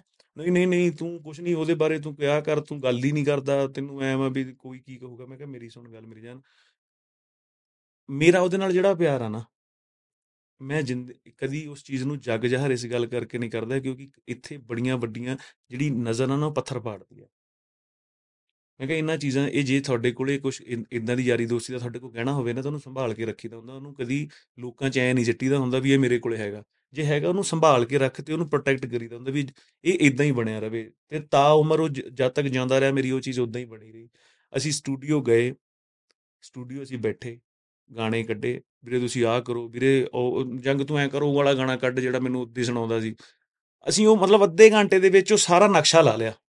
ਮਤਲਬ ਕਿ ਜੋ ਕਿ ਆਪਾਂ ਆਹ ਗਾਣੇ ਇੱਧਰ ਆਹ ਚੀਜ਼ਾਂ ਇਦਾਂ ਇਦਾਂ। ਹੁਣ ਉਸ ਈਪੀ ਦੇ ਬਾਰੇ ਤਾਂ ਪਹਿਲਾਂ ਹੀ ਜੰਗ ਕਹਿ ਚੁੱਕਾ ਸੀ ਵੀ ਮੇਰੇ ਗਾਣੇ ਬਣੇ ਹੋਏ ਨੇ।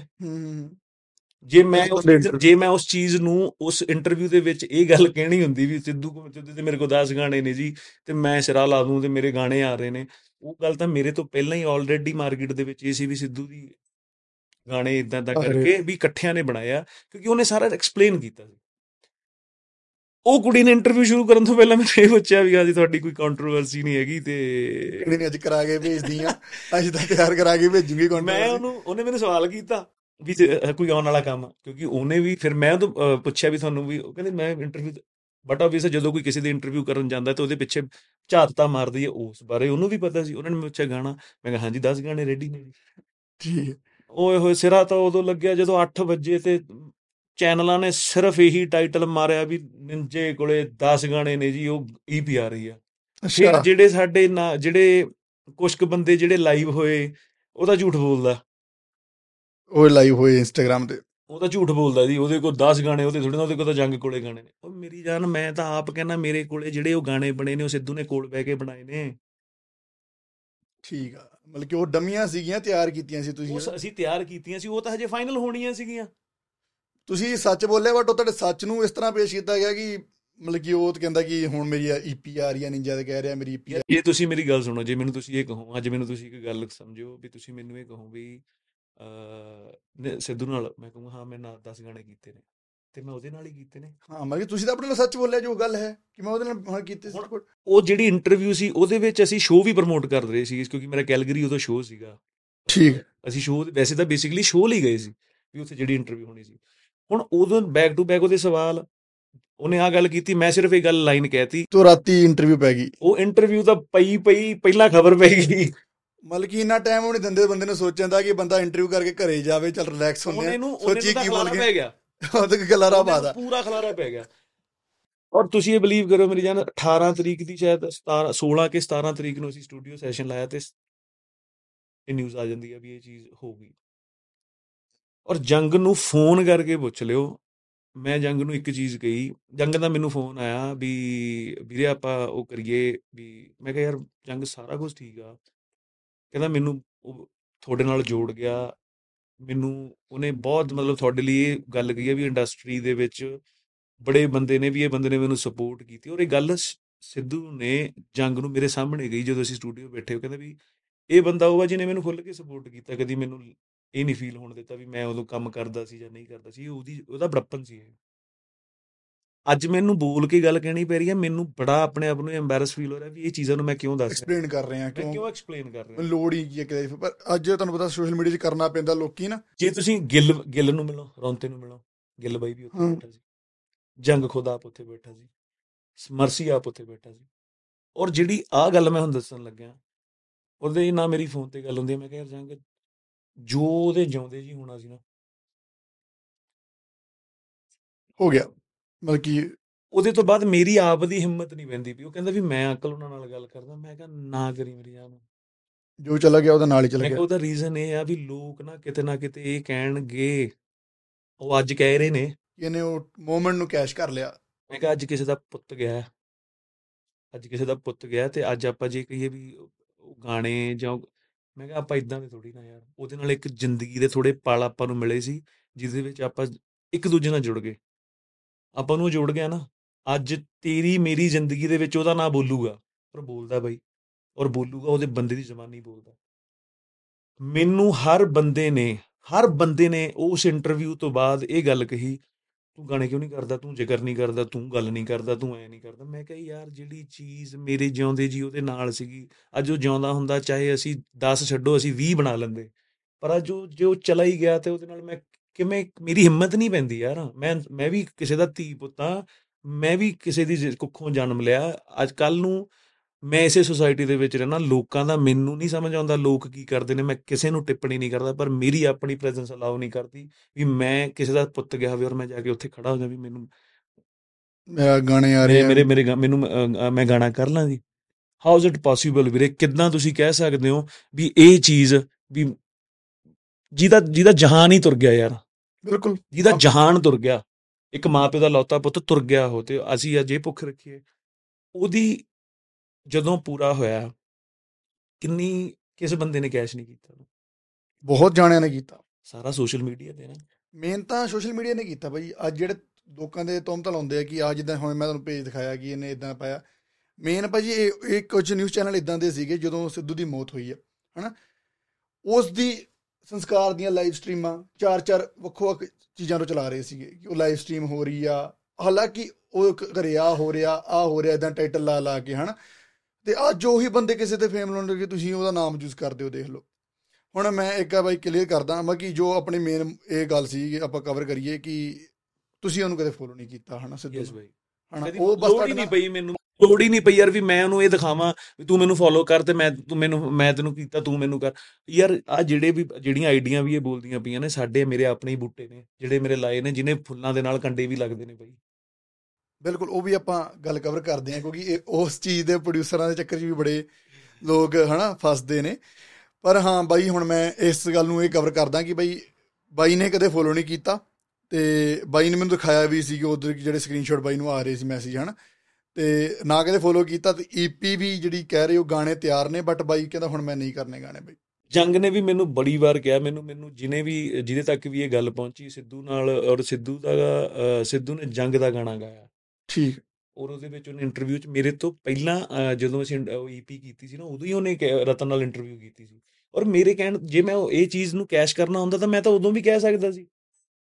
ਮੈਂ ਤਾਂ ਉਦੋਂ ਮੇਰੇ ਕੋਲ ਉਦੋਂ ਮੌਕਾ ਸੀ ਮੈਂ ਕਹਿ ਸਕਦਾ ਸੀ ਮੈਨੂੰ ਕੀ ਜਾਣਾ ਸੀਗਾ? ਮੈਂ ਇਸ ਚੀਜ਼ ਨੂੰ ਯਾਰ ਮੈਨੂੰ ਕਦੀ ਲੱਗਿਆ ਹੀ ਨਹੀਂ ਵੀ ਜੇ ਉਹ ਕੰਮ ਹੋਇਆ ਯਾਰ ਉਹਦੇ ਆਊਗਾ 100% ਕਰਾਂਗੇ। 100% ਹੋਊਗਾ ਪਰ ਇੱਕ ਚੀਜ਼ ਉਹ ਇੱਕ ਸਵਾਲ ਜੇ ਤੁਸੀਂ ਮੈਨੂੰ ਅੱਜ ਇੱਕ ਸਵਾਲ ਕਰੋ ਵੀ ਤੁਸੀਂ ਸਿੱਧੂ ਨਾਲ ਕੰਮ ਹਾਂ ਕੀਤਾ ਹੈ ਯਾਰ? ਨਹੀਂ ਤਿਆਰ ਨੇ ਸਵਾਲ ਇਹ ਉਹ ਵੀ ਕਰਦੇ ਹਾਂ ਆਪਾਂ ਕਿ ਗਾਣਾ ਤੁਹਾਨੂੰ ਲੱਗਦਾ ਕਿ ਇਨ ਫਿਊਚਰ ਕਦੇ ਆ ਸਕਦਾ ਜੇ ਉਹਦੇ ਪੇਰੈਂਟਸ ਚਾਹਣ ਕਿ ਬਾਈ ਦੇਖੋ ਮੈਂ ਇਸ ਚੀਜ਼ ਨੂੰ ਸਮੇਂ ਦੇ ਨਾਲ ਸਾਰੀਆਂ ਸਮਾਂ ਸਮਾਂ ਸਮਰੱਥ ਸਮੇਂ 'ਚ ਬਹੁਤ ਪਾਵਰ ਆ ਬਹੁਤ ਸਾਰੀਆਂ ਚੀਜ਼ਾਂ ਨੇ। ਮੈਂ ਕੋਸ਼ਿਸ਼ ਹਮੇਸ਼ਾ ਕਰਦਾ ਹੁੰਦਾ ਵੀ ਉਹਦੇ ਉਹ- ਕਿਉਂਕਿ ਉਹਦੇ ਨਾਲ ਮੇਰਾ ਨਾਮ ਜੁੜਿਆ। ਔਰ। ਮੈਂ ਜਿਸ ਸਟੇਜ ਤੇ ਵੀ ਕਿਤੇ ਵੀ ਮੈਨੂੰ ਮੌਕਾ ਮਿਲੂਗਾ ਉਹਦੇ ਨਾਲ ਮੇਰਾ ਨਾਮ ਰਹਿਣਾ ਹੀ ਹੈ। ਚਾਹੇ ਮੈਂ ਅੱਗੇ ਉਹਦੇ ਗਾਣੇ ਗਾਵਾਂ ਚਾਹੇ ਮੈਂ ਉਹਦੇ ਗਾਣੇ ਨਾ ਗਾਵਾਂ ਜਿਉਂ ਮੈਂ ਗਾਤਾ ਉਹ ਮੇਰੇ ਨਾਲ ਜੁੜਨਾ ਹੀ ਆ। ਜੇ ਮੈਨੂੰ ਕਦੀ ਮੌਕਾ ਲੱਗੂਗਾ ਜੇ ਮੈਨੂੰ ਮੈਨੂੰ ਲੱਗੂਗਾ ਵੀ ਇਹ ਸਹੀ ਸਮਾਂ ਵਾ ਉਹ ਚੀਜ਼ਾਂ ਹੈਗੀਆਂ ਨੇ ਉਸ ਚੀਜ਼ ਨੂੰ ਮੈਂ ਮੈਂ ਕੋਸ਼ਿਸ਼ ਕਰੂੰਗਾ ਵੀ ਉਹਦੀ ਕਿਉਂਕਿ ਉਹ ਉਹ ਉਹ ਅਮਰ ਬਿਲਕੁਲ। ਉਹਨੂੰ ਮੈਨੂੰ ਇਹ ਉਹਦੇ ਲਈ ਗਵਾਹੀ ਭਰਨ ਦੀ ਕੋਈ ਲੋੜ ਨਹੀਂ ਕਿਉਂਕਿ ਦੁਨੀਆ ਚਾਬਤ ਕਰ ਚੁੱਕਾ। ਪਰ ਉਹਦਾ ਮੇਰਾ ਪਿਆਰ ਆ ਜੇ ਉਹ ਚੀਜ਼ ਪ੍ਰਮਾਤਮਾ ਨੇ ਸੁੱਖ ਰੱਖਿਆ ਤਾਂ 100% ਆਊਗੀ ਬਈ। ਪਰ ਮੈਂ ਇਹਨਾਂ ਚੀਜ਼ਾਂ ਲਈ ਸਾਡੇ ਨਿਊਜ਼ ਵਾਲਿਆਂ ਨੂੰ ਵੀ ਬੇਨਤੀ ਕਰਦਾ।